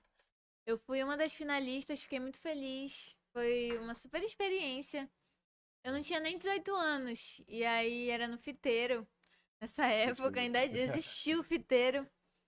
Daí a gente se apresentou para o público. Então foi uma grande escola para mim, eu acho que esse festival e que continua, né? Já teve várias edições. Agora tá tendo novamente. Ai, lembrei o nome do outro integrante da Joana Marcha, Rubens. Ela tava, aí, Lembrou, ela tava. É, encucada fiquei ainda. encucada, não posso esquecer das coisas. É, quem Mas quem é. foi o outro finalista contigo hoje em dia? Ele, ele ainda é artista? Tu, tu tem Sim, ainda, Jeff foi? Moraes. Ah, o Jeff Moraes foi? Sim, Jeff Moraes foi um dos finalistas. Teve também uma Ah, banda que era. Casa, Então tá alto Casa nível, né, da Folha, alto Casa de nível. Folha. Não sei, mas era uma coisa assim, eu não me lembro muito Alto bem. nível lá, né, tal. Sim, incrível! O nosso cara tem uma presença de palco maravilhosa ali. Além de estar num, num festival, né? A gente aprende muito com as pessoas. Então ali, tipo, já tava mirando, assim, o que que eu, o que que eu poderia fazer pra, pra interagir com o público. O que que as pessoas fazem, né? Tipo, é muito disso. A gente só aprende fazendo. É uma coisa que, tipo, tu pode até estudar na teoria como ter uma presença de palco, mas só vai aprender de fato se apresentando, indo, às vezes errando. O que errar não é ruim, não. A gente aprende muito com os né? nossos erros e tal. Mas é bom. Ó, a galera aqui no chat, né? Moacir falando, gigantesca, né? O álbum inteiro da Gal Costa, nenhuma dor, só com uma galerinha nova, verdade. Maravilhoso, né? Aí a galera aqui tá pedindo uma capela. E aí? E aí? Já, daqui a pouco. Daqui que- a... E aí? Daqui a pouco, né? Capela de qual música? Da Ah, minha? Não, a- a- foi a, foi a Io- Iolene. Daqui a Maria. pouco vai rolar, a gente vai bater no papo aí. É, um, quando- e violão, né? Vai Já, rolar já daqui a vai pouco, rolar. relaxa. Ter. é, Ainda tem, ainda tem muita lenha ainda pra queimar É. aqui. o Cinza, saudade de outra banda que Nossa, sim, o Cinza, uma banda que teve um crescimento super orgânico aqui. sertanejo, né? E eles faziam shows e lotavam o show. Égua. Mas é saudade do Cinza também, Incrível, eu amo as músicas dele, são meus amigos. Uhum. E assim, fazia, a gente fazia muito, é, às vezes, show em conjunto, sabe? Por exemplo, ia ter show do Cinza, e no mesmo dia, lá na Figueiredo, que acontecia geralmente. Aham. Aí ia ter Muito show do né? Cinza, aí tinha show é, do Kikito antes, ou, ou meu, ou sei lá, da, da, da Cecília, que é a, a, Monstra. a monstra. É Circe agora, mudou. Sim, agora. É, atualizou, virou chave. Mas é, assim, era muito da galera se apoiando e, e o pessoal da nossa geração mesmo, nossos amigos indo lá apoiar os amigos que estavam no palco e compartilhando. Um alcance muito É bacana. importante, né? Essa união, em vez de um tá querendo derrubar o outro, né? Tem que Ah, rolar essa não. união aí. Eu percebo que isso rolava muito antigamente, sabe? Essa coisa de, ah, um querer roubar o lugar do outro. Mas hoje em dia eu percebo que a galera tá muito junta.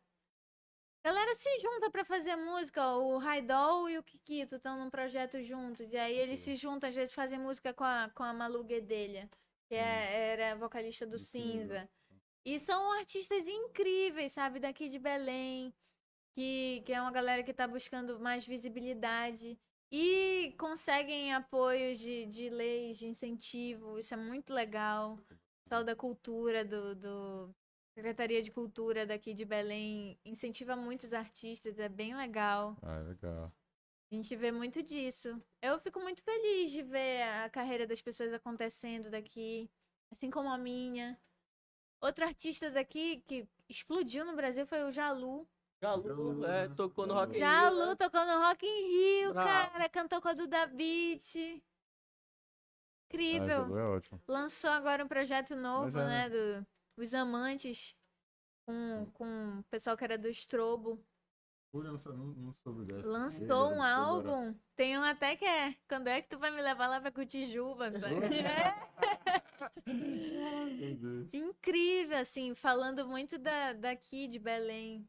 né? Inclusive nessa música de Cotijuba ele fala do, do Pará, que tem muita coisa pra conhecer. Santarém.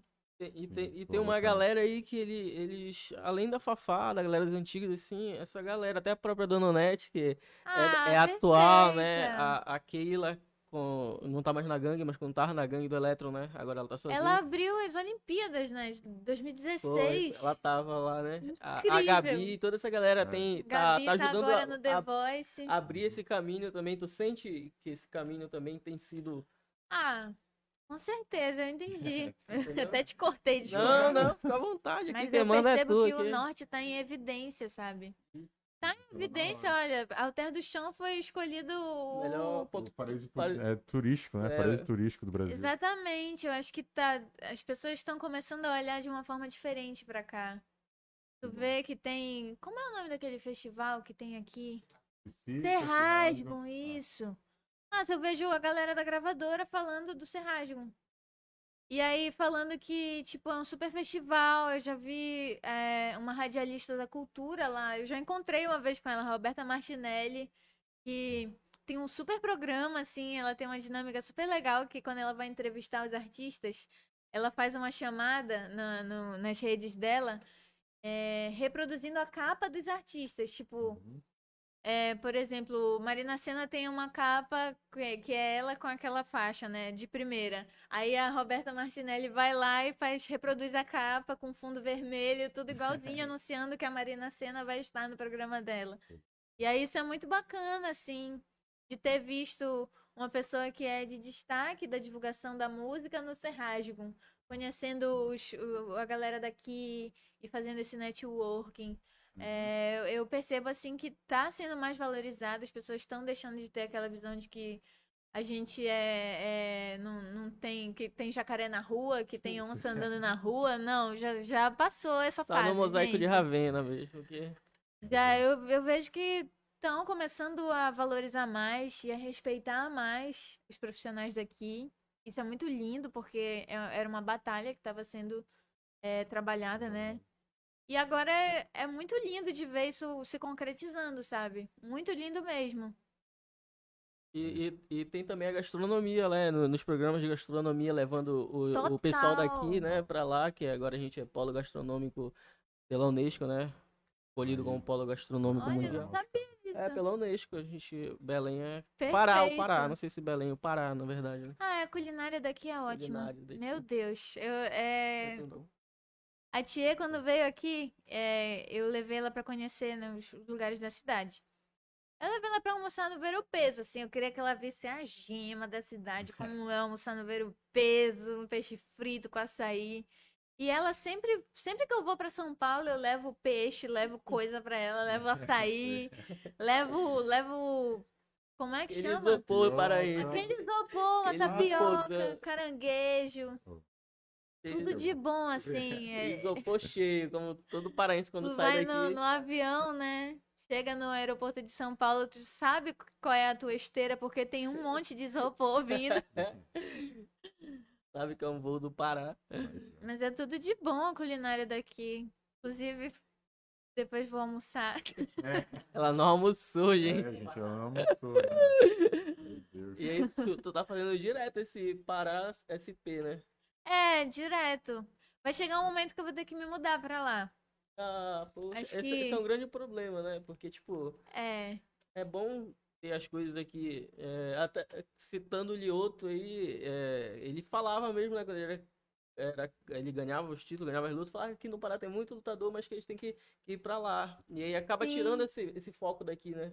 É verdade. Inclusive, tem um amigo meu, o Bruninho, Bruno Souza. Ele foi pro MMA, só que ele tentou começar aqui.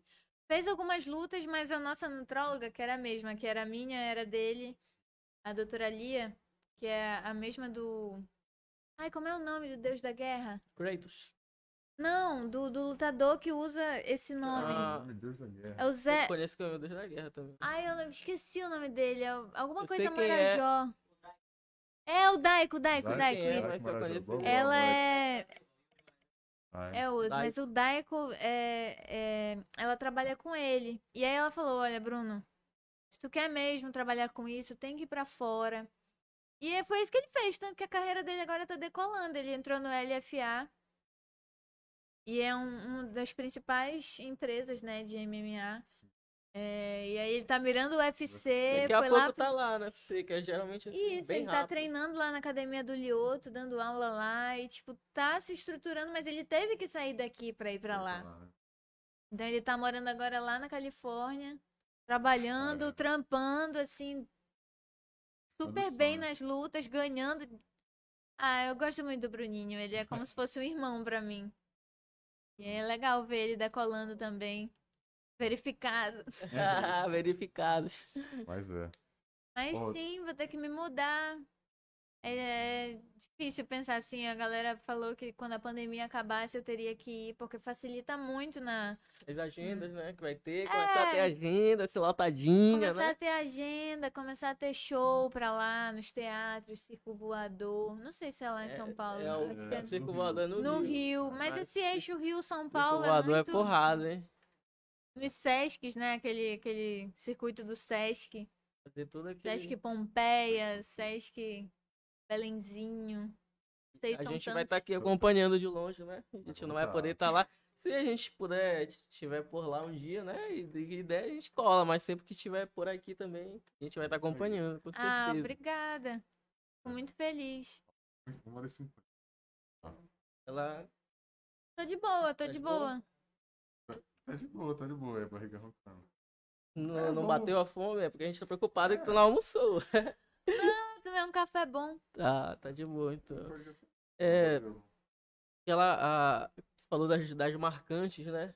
E aí, tu não, tu não pensa, tipo, o Pablo Vittar meter umas marcantes no alvo? E aí, como é esse papo Não, aí? o Pablo Seria Vittar, ele é, interessante. do, ele é de onde? Ele, ele morou, ele morou Ah, em Santo Antônio do Tauá durante a infância dele. Ele, eu acho que ele não é paraense, mas ele morou muito Mas tempo. esse, esse Batidão Tropical, esse último álbum, foi totalmente, né, a, a- como são as músicas A daqui. infância dele foi.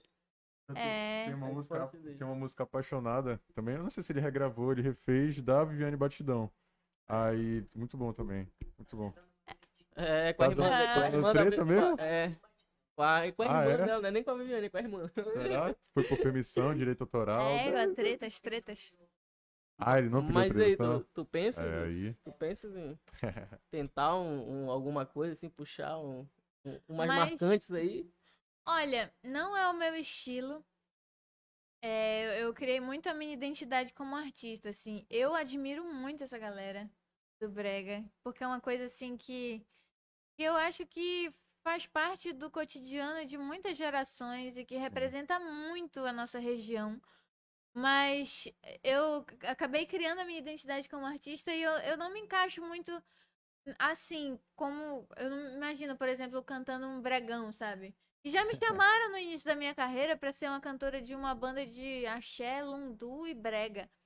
Eu falei, Tudo a ver, né? Olha, eu torço muito pra que dê certo, mas infelizmente eu não tenho como fazer parte desse projeto porque é muito diferente do Sim. que eu gosto de produzir, da forma como eu gosto de produzir as coisas. Então, mas assim, eu tenho um, um super respeito pela galera do Brega. Amo, assim, quando toca aquela marcante, sabe? Dói no coração. É muito da cultura paraense, é muito é. lindo. E aí, mas assim, eu acho que, por exemplo, se rolasse. Eu fiz um show no, por um projeto do, do, C, do SESI, Teatro do SESI, em homenagem aos 80 anos do Roberto Carlos. Voz e piano. E aí foi transmitido, foi uma live bem legal. E quem sabe, assim, um dia que, que venha um projeto assim de fazer versões de bregas antigos de uma forma contemporânea. É, Exato. Tipo, Foi- uma acho que foi mais nova ou menos isso que eu roupagem. quis, que eu quis perguntar. Acho que Mas eu não me deixei assim, claro. tudo, tudo é uma, uma oportunidade, né? A gente nunca sabe. Pode ser que surja uma oportunidade dessa e aí pode ser interessante. Porque MPB são clássicos, né? E esses bregas são clássicos. São também. clássicos. A gente gosta de, de meio que fechar, né, a MPB só num. Mas tu vai. Música popular brasileira. Tu vai Sim. destrinchar a coisa. Música popular é o que as pessoas escutam. E a- aí tu vai ver o que, que as pessoas escutam. Brega, sertanejo. to- todos os, os estilos de música brasileira são músicas populares. Então tudo agrega, mas claro que tem ficou mais enraizado na questão aí da, de um estilo de bossa nova que foi evoluindo pro, pro, pra MPB, Paula Toller, é, Lulu, Lulu Santos, de, enfim, essa galera. Mas, destrinchando, né, o, o conceito, por definição, é música popular. Brega se encaixa. Aulas, aulas, aulas. Outra artista que eu lembrei que tá tocando em festival grande, assim, também, daqui do Pará, né? A Ayla, né? A, é, a dela Magalhães. no. Fez show dela no, no, no- no- na Feira do Livro. A gente é prima. Vocês são primas? Num grau distante, assim, mas Ah. a gente é prima. Porque assim, eu vou falar o parentesco, é meio complicado. É porque a mãe dela é prima do meu avô. Ah, sim. Hum, É, tá tá. perto. de- Então é uma prima, acho que de terceiro grau. Daqui a pouco tem um feat pra confirmar essa, essa, É, esse parentesco Mas a gente aí. já conversou um Já, dia sobre isso, já trocou Vai uma rolar, vai ideia. rolar em primeira mão aqui. Mas é legal, ela, ela mora em São Paulo, né? E aí ela leva muito do que, do que é daqui do Pará pra lá. É muito legal, ela fala de muitas causas também, de feminismo. Sim. Nas músicas, é uma cantora que trabalha muito disso. São fortes e viscerais as letras dela. né? Sim, demais. Ela, ela defende muito a causa LGBTQIA+. É, e mostra uma representatividade aí bem legal. Muito bom. Vamos lá de Vamos lá. É agora? É a hora? É a hora que a galera tá querendo, tá pedindo? Ela trouxe violão, ela veio preparada aqui. E os comentários, como é que estão? A galera. Fofa, né? É, galera, a Gabi Amarante e tal. Ó, o Moa, de novo, né? Tem que rolar a despedida aqui, viu, Bruninha? Ai, Moa, um beijo pra ti. Mas é, Moazinho. São regravações dos nossos melodies. Com certeza. Bom, então é isso, galera. Vamos preparar agora. Vai rolar uma somzinho aí, primeira mão pra vocês. né? Galera que tá assistindo aí a gente, galera, não se esqueçam, deixa um like aí, aproveitem, tá? Não perdem quase nenhum tempo com isto. Deixa o seu, seu like, ative o sininho, se Mas inscreva é. no canal. Ó.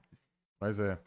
Ó, galera, quem estiver assistindo agora aí, quem quiser postar um story, marcar a gente, também é uma boa, tá? A gente vai, a gente vai pegar esse corte dela falando pra deixar o like, sininho aí se torna oficial Vai aí, né? especial, né? A pessoa, galera, é mais estourada ainda. que Olha quem é que faz o nosso, nosso jingle aqui, ó. Bom. É, mas é, né? Se preparando. Tudo certo já? Vou cantar agora meu último lançamento, minha música com Rubel. Se chama No Teu Pescoço e está disponível em todas as plataformas digitais para vocês escutarem. Tem clipe, clipe lindo. E aí foi um projeto muito especial. Espero que vocês gostem de No Teu Pescoço.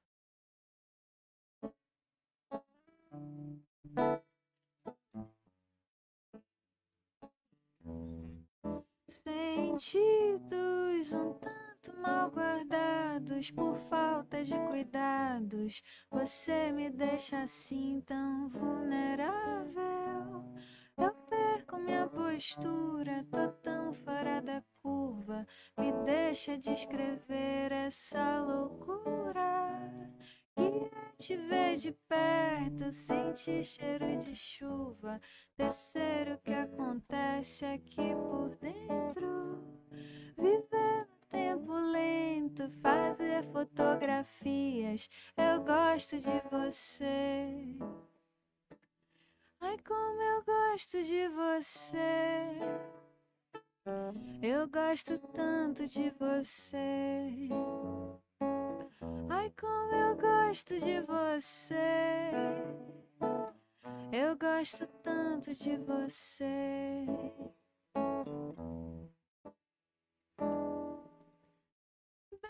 Baby, deixa ficar no teu pescoço, baby. O que que eu faço com esse fogo, baby? Vamos tomar água de coco, baby. Que eu tô gostando desse jogo, baby. Deixa eu ficar no teu pescoço, baby. O que que eu faço com esse fogo, baby? Vamos tomar água de coco, baby. Que eu tô gostando desse jogo. Ixi, que lindo! Afinadíssima, tá ao vivo aqui eu posso, eu posso confirmar. Afinadíssima. Gente, muito afinadíssima. lindo, sério, muito lindo, sério. Ai, obrigada, pessoal. Essa música ela tem um super falsete aí, é difícil de reproduzir, mas é o que torna ela especial, né? Essa coisa de bem sussurrada. O que, o que, qual foi a tua inspiração pra fazer essa música? O que, que tu pensou? Não? O que, que tu sentiu? Fala um pouquinho dessa música. Ai, eu amo falar dessa música, eu amo. Porque assim, eu sempre costumava falar nas minhas músicas de histórias que davam errado, sabe?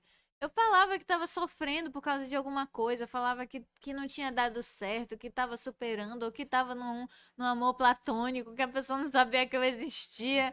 E aí, nessa música, foi uma música que falou sobre um amor que tava acontecendo, sabe? Que tinha dado certo e que eu tava vivendo isso pela primeira vez.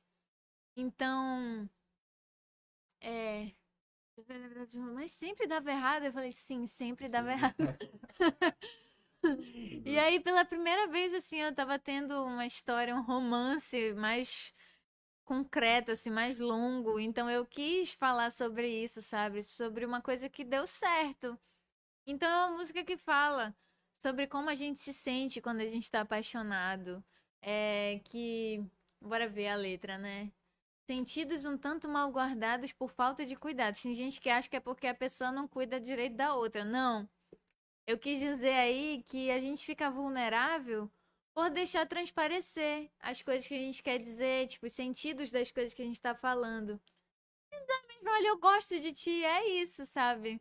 Seja o que Deus quiser. que Deus- Mas assim, que seja recíproco, que seja verdadeiro.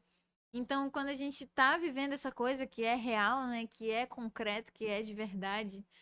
E você me deixa vulnerável, tô tão fora da curva, né? Me deixa descrever essa loucura.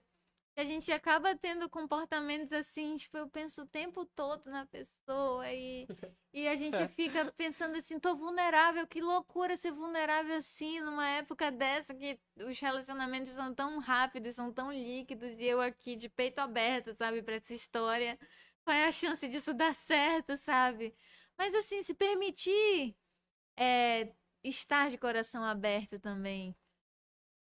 Deixa eu ver eu perco minha postura, tô tão fora da curva, me deixa descrever essa loucura, né? E aí volta a falar de novo do de relações e te ver de perto, sentir cheiro de chuva, descer o que acontece por dentro da gente.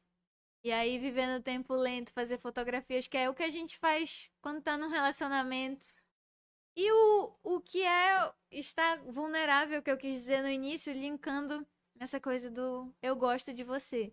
E ponto. Assim, é uhum. isso. Pronto, acabou. Menina, ah, pela movimentação, menina é boa, hein? É. e foi mais uma soldada abatida aí, não foi? Mas assim, é uma música que apesar de ser uma música fofa, que é uma música assim sensível, é uma música que traz também uma sensualidade. Essa coisa, o que que eu faço com esse fogo? É, fala de intimidade, da gente conhecer e se conhecer e, e, e, ter esse, essa conexão com alguém, de estar vulnerável, criar uma intimidade com aquela pessoa, viver uma história de amor, um, uma coisa intensa mesmo. E é isso, sabe? O refrão é, to, é todo isso. Do, do, ele engloba tudo. Eu tava até trabalhando mais isso nos meus refrões, que é ser refrões fáceis de lembrar, coisa do baby, é porque era, era o jeito que a gente se chamava. Era sempre baby, baby, baby, baby. Aí eu botei isso na música, baby, deixa eu ficar no teu pescoço, e é isso. Tá vendo? Nem só de fofura vive a MPB paraense. Igual o pessoal fala, né? Eu pegar as músicas da Ana Vitória, tu for ler mesmo, não é só fofura. Vamos de mais uma, Palinha? Mais um? Mais uma. Ai, eu preciso só do. Ah, vou cantar Inalcançável, que é sem capotraste. Essa Quanto música. Isso, Ele pode procurar lá? Pode, tá na capa da frente. Ah. É na bolsinha da frente, menor. Bastidores, bastidores. Inalcançável é uma música muito intensa também. Depois de um tempo, assim, eu achava que eu nunca mais ia viver um amor platônico na minha vida. E esse foi o amor mais platônico que eu já vivi na minha vida. Mano, eu passei um ano pra esquecer essa história. Meu um Deus, ano.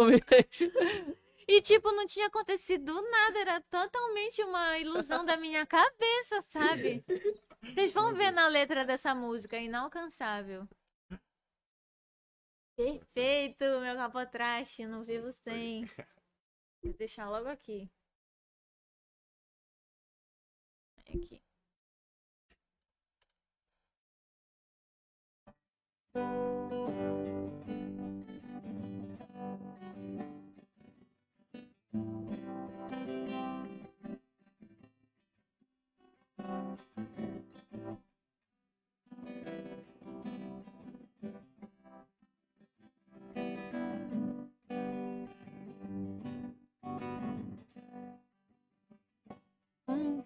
Vício de laço,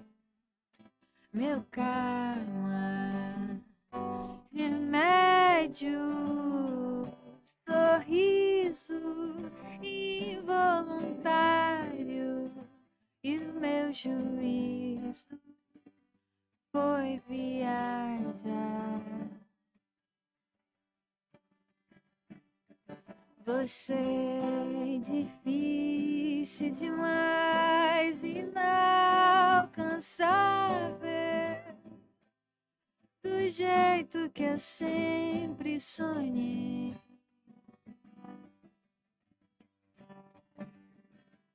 Você é difícil demais, inalcançável do jeito que eu sempre sonhei.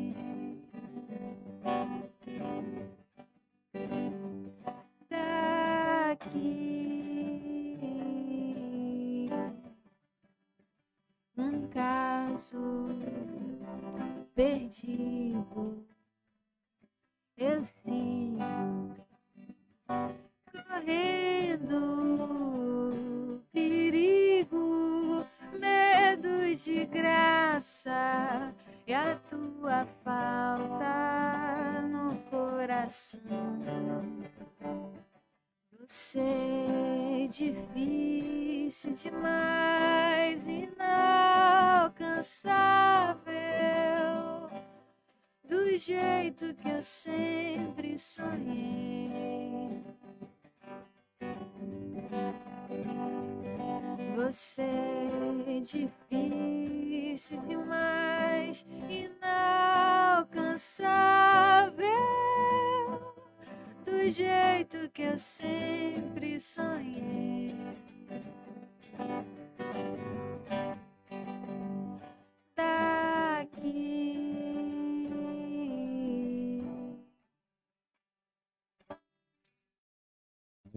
Gente, sério, sério. Que lindo. Brava, gente. brava.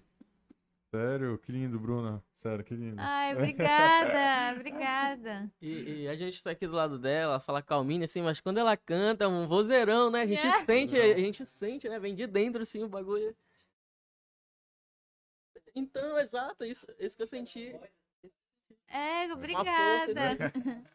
Ó, eu fiz aula de canto quando eu tinha 16 anos. Eu fiz com a Deise Adari, foi minha professora. Aprendi muitas coisas de técnica vocal com ela. Uma pessoa muito importante na minha caminhada. Me ensinou muito de presença de palco, de dinâmica também, de voz. Dinâmica também de canto, né? Então aprendi muitas coisas com ela. Um beijo pra Daisy. Ok. E aí, mais uma música? Eu gostaria de falar, tu falou que tu gosta de comentar sobre as tuas músicas. tu Ai, quer falar alguma coisa sobre essa inalcançável, música? sim. Se, eu- se eu fosse olhar no Spotify inalcançável, eu ia pensar que era gospel. Não. inalcançável. Inalcançável fala de um amor inalcançável, na verdade. Tipo, eu levei três foras, tu acredita? Foi, cara, foi. Foi uma história assim que eu fiquei. Quanto mais eu levava não, assim, não e não, eu ficava, eu não vou esquecer disso nunca. Eu vou atrás, eu vou insistir. E aí foi uma história assim, por isso que eu falo na música, meu juízo foi viajar, porque quem faz isso, né? Tipo, quem é que, que fica correndo atrás de alguém que é inalcançável, que não quer e tal? Aí eu falei sobre isso, sobre essas situações de quando a gente se vê ali, tipo, correndo atrás de uma coisa como se fosse. E até no, no refrão que fala: é, Você é difícil, difícil demais inalcançável do jeito que eu sempre sonhei daqui. Então, já fala dessa visão do, do eu lírico, né? Que eu tô num lugar olhando pra alguma coisa, como se eu estivesse olhando pra lua. Eu nunca vou alcançar a lua, mas eu vou ficar ali, tipo, égua. Lindo. Bem platônico. E aí, super platônico. E eu tinha na minha cabeça que realmente era uma coisa que fazia parte da, de quando a gente é criança, né? Que tem esses amores platônicos. Ah, eu gosto do coleguinha e tal. É, ou da adolescência que a gente se apaixona. Mas não assim, eu vi eu adulta ali no- nessa situação que eu achei que eu nunca mais fosse passar na minha vida. E eu ali, tipo correndo atrás, correndo atrás, e aí passei um tempo pra esquecer isso. Inclusive, fiz outras músicas pra essa mesma história. Posso até cantar aqui uma Ó, versão exclusiva que vai ser lançada ainda. Olha aí, vai ser lançado aqui o Boreal, tá só furas exclusividades hoje.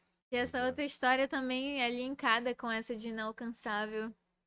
Falar em linkado, e, e Lucas, tu não fez a pergunta que, que tu tava bolando aí mais cedo sobre a, do- a música sentimental, né? Sentimental do, do Luiz Hermano. Tu falou? Eu não ouvi, mano. É que ele tava escutaste? falando das referências, eu lembro. Isso tipo Que eu tava falando resposta. pra eles sobre muito o que eu sentia na história, tipo, essa música. Se, eu, se tu pegasse essa letra e desse pra Malu Magalhães, é exatamente isso. Essa música é totalmente Malu Magalhães. Eu sentia uma. É até a mais, a mais ouvida do teu, do teu álbum de 2019. É. Disfarçada, não. É dramática. Dramática. Ela, tipo, totalmente sentimental. Eu até falei, cara, se tu botasse sentimental e depois fizesse uma resposta da, da Bruna pra sentimental, tipo, seria isso, sabe? Era dramática. Mas foi proposital? Não, não, nada proposital. Dramática, eu fiz uma música que fala sobre mim. Porque eu sou uma pessoa muito dramática. Somos dois, então. E eu- é assim, tipo. Porque eu sempre fui muito assim, né? Então é uma música que fala sobre pessoas que são dramáticas, que, que fazem tempestade em copo d'água raso, que fazem drama, que, tipo, vive como se estivesse num filme, como se estivesse com uma lupa. Às vezes é uma situação que é fácil de ser resolvida e a gente fica assim. Ai, meu Deus! Sabe? Teve alguém que falou no chat, não foi, João? Falou. Foi- me lembrou Malu Magalhães. Edielma. É, é uma, é uma referência minha. Eu até pensei um tempo que a gente era primas também. é, é uma família É só uma MPB, família né? enorme, mas eu já pensei assim. Até mandei mensagem, eu mandei mensagem, não, eu fiz um comentário num post da Malu uma vez, ela me respondeu. Será que somos primas? Aí ela mandou um coração. Mas é, não sei, família Magalhães é muito grande, assim, não sei. Meu pai sempre fala, tudo pode ser, minha filha. Nossa família é muito grande. Tudo que eu quiser. O cara lá. Ai, meu Mas, poxa, ia ser super legal se a gente descobrisse, né, um parentesco aí. Distantinho. Égua, pode crer, ia ser um sonho. Tá aí, ó, vou jogar no ar, jogar pro universo, um feat com a Malu, Aí tá sim, aí, né? Malu Magalhães. Podia ser Bruna e Malu, aí Magalhães. No... Dupla aí. Bruno. Ah, deixa eu ver. Enfim, inalcançável a história é essa, assim. Foi uma situação que eu passei. As minhas músicas são muito autobiográficas. Fala de histórias minhas. E agora chora, chora, chora. Que não vai ter mais, meu amigo. Deixa eu ver, qual é que eu toco? Todo mundo diz que foi o meu primeiro lançamento pela gravadora. Vou tocar aqui pra vocês. Fala de superação, assim como deixa. Depois eu posso tocar deixa. Vontade. Hum.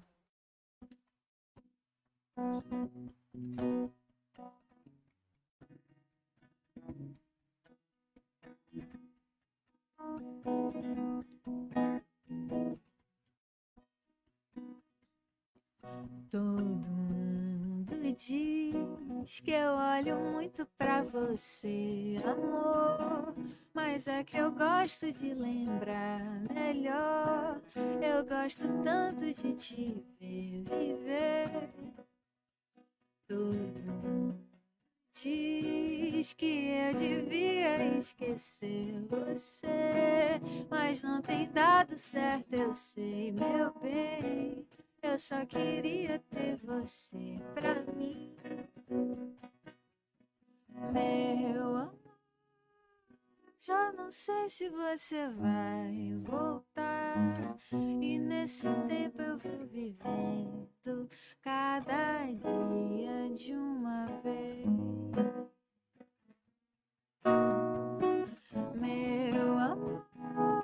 Só não esquece de sorrir pra ti. Eu nunca conheci alguém com esse jeito todo teu. Para de pensar demais. Para de pensar demais. Lembra um pouco mais de nós. Tanta falta que me faz. Para de pensar demais. Para de pensar demais.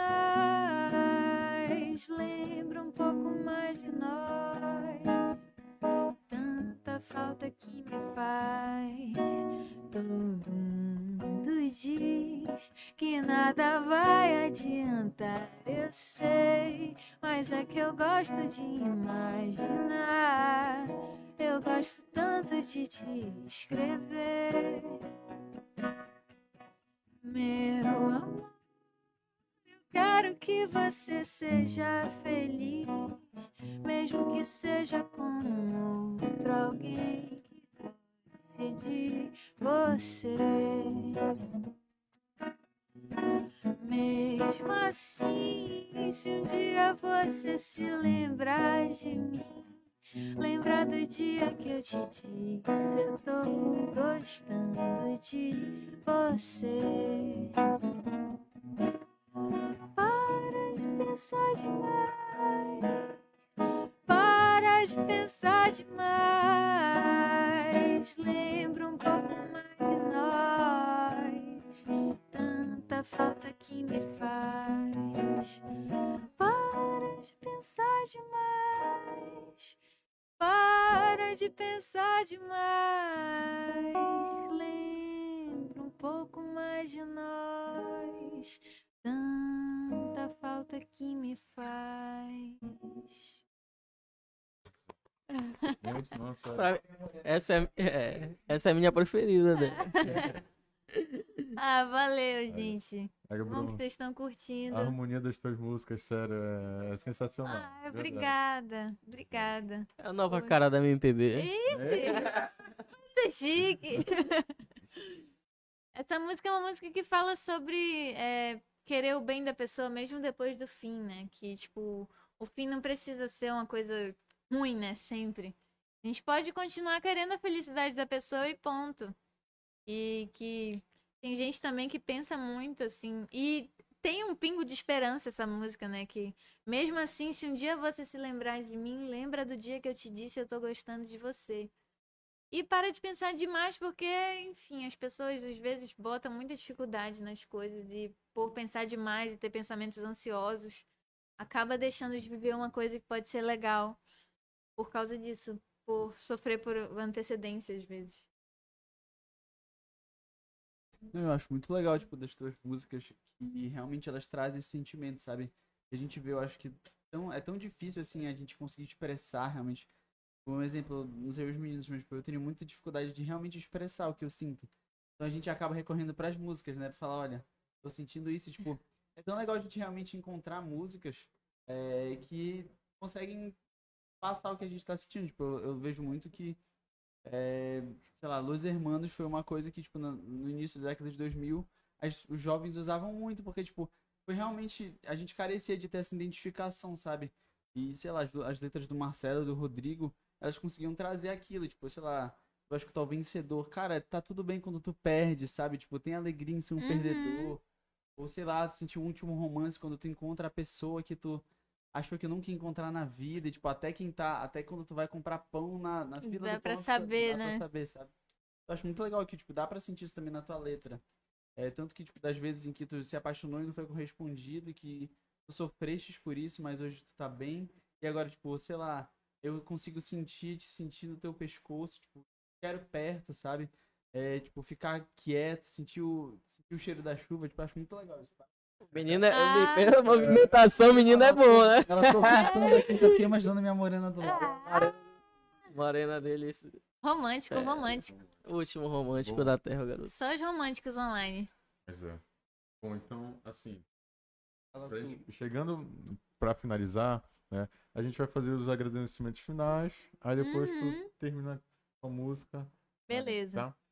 Bom, então, galera que tá nos- assistindo e que nos acompanhou hoje, pessoal, muito obrigado mesmo, de coração por estarem aí, tá?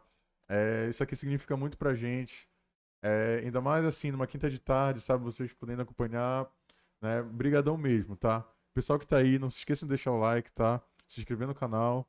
É, tá aí na, na legenda, tá aí o nosso Pix também, nosso canto inferior direito aqui, é, o QR Code, tá? Para a chave de transmissão, para a chave de, para chave do Pix. É, patrocinadores queremos vocês, tá? Então quem, quem tiver alguma proposta ou quiser entrar em, em ta- entrar em contato com a gente, Lá só chegar Instagram, mais. lá no inbox tá? do Instagram. Pessoal, estamos né, em várias mídias sociais. No- se- nos sigam no Instagram, por favor, tá? Arroba BorealPDC, tá? Lá no Instagram vocês nos encontram assim. Vocês também nos encontram no Spotify, tá? No Spotify estamos como Boreal Podcast, tá? Só joga lá, estamos jogando os episódios lá, né? Se inscrevam aí, liguem o sininho para os próximos para os próximos episódios, porque a gente não vai ficar perturbando vocês lá, vai chegar só a notificação dos episódios. Isso Liga o mesmo. sininho aí só pra tu lembrar, não esquecer da gente e colar aqui com a gente sempre. Mas é. É. é. E os teus agradecimentos finais, Bruno, antes da música? Ah, meus. Nossa, gente, eu tava viajando.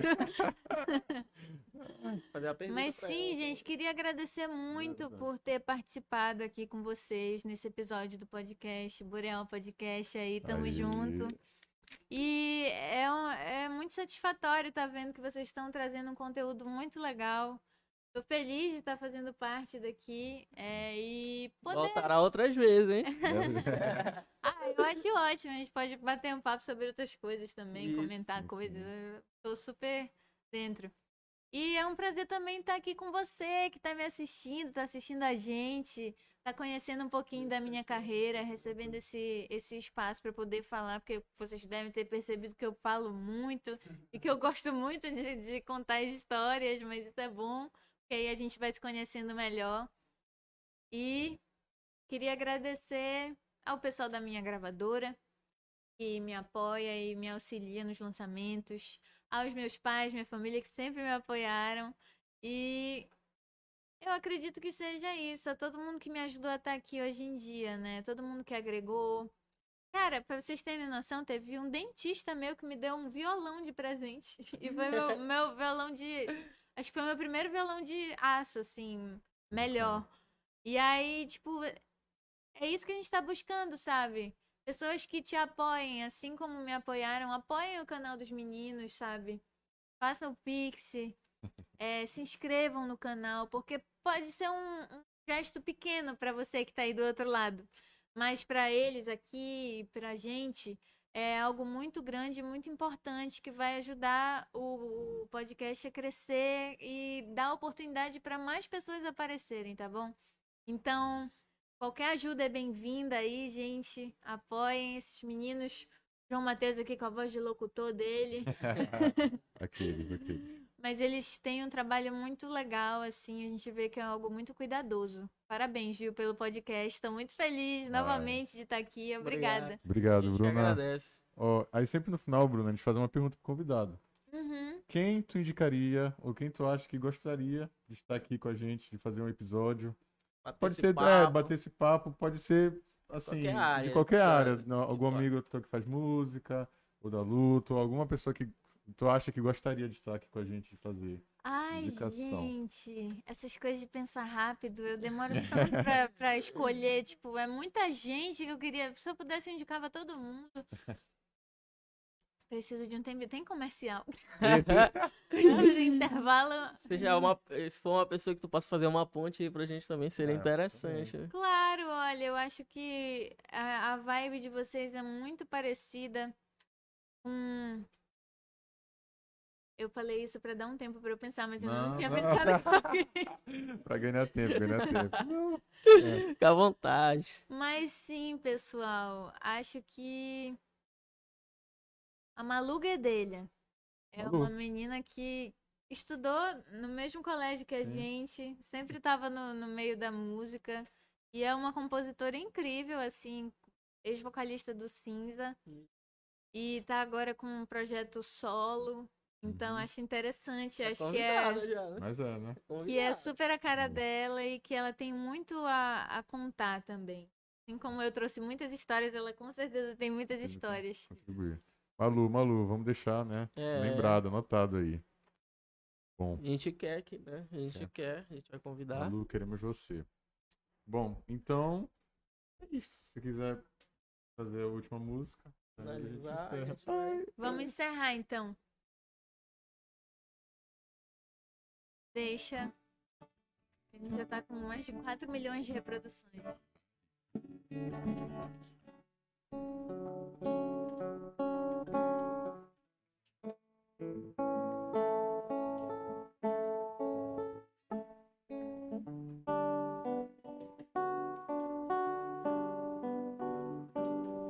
Deixa, por mais difícil que seja,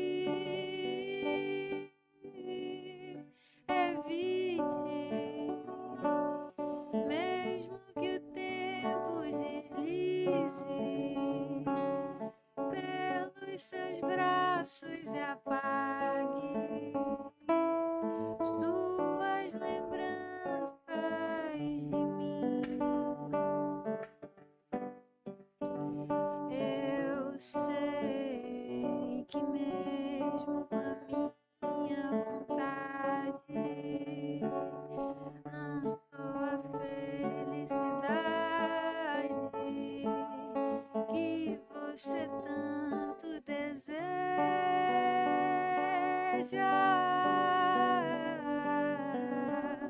Deixa, só quero que você tenha o mais bonito sorriso que existiu por aqui.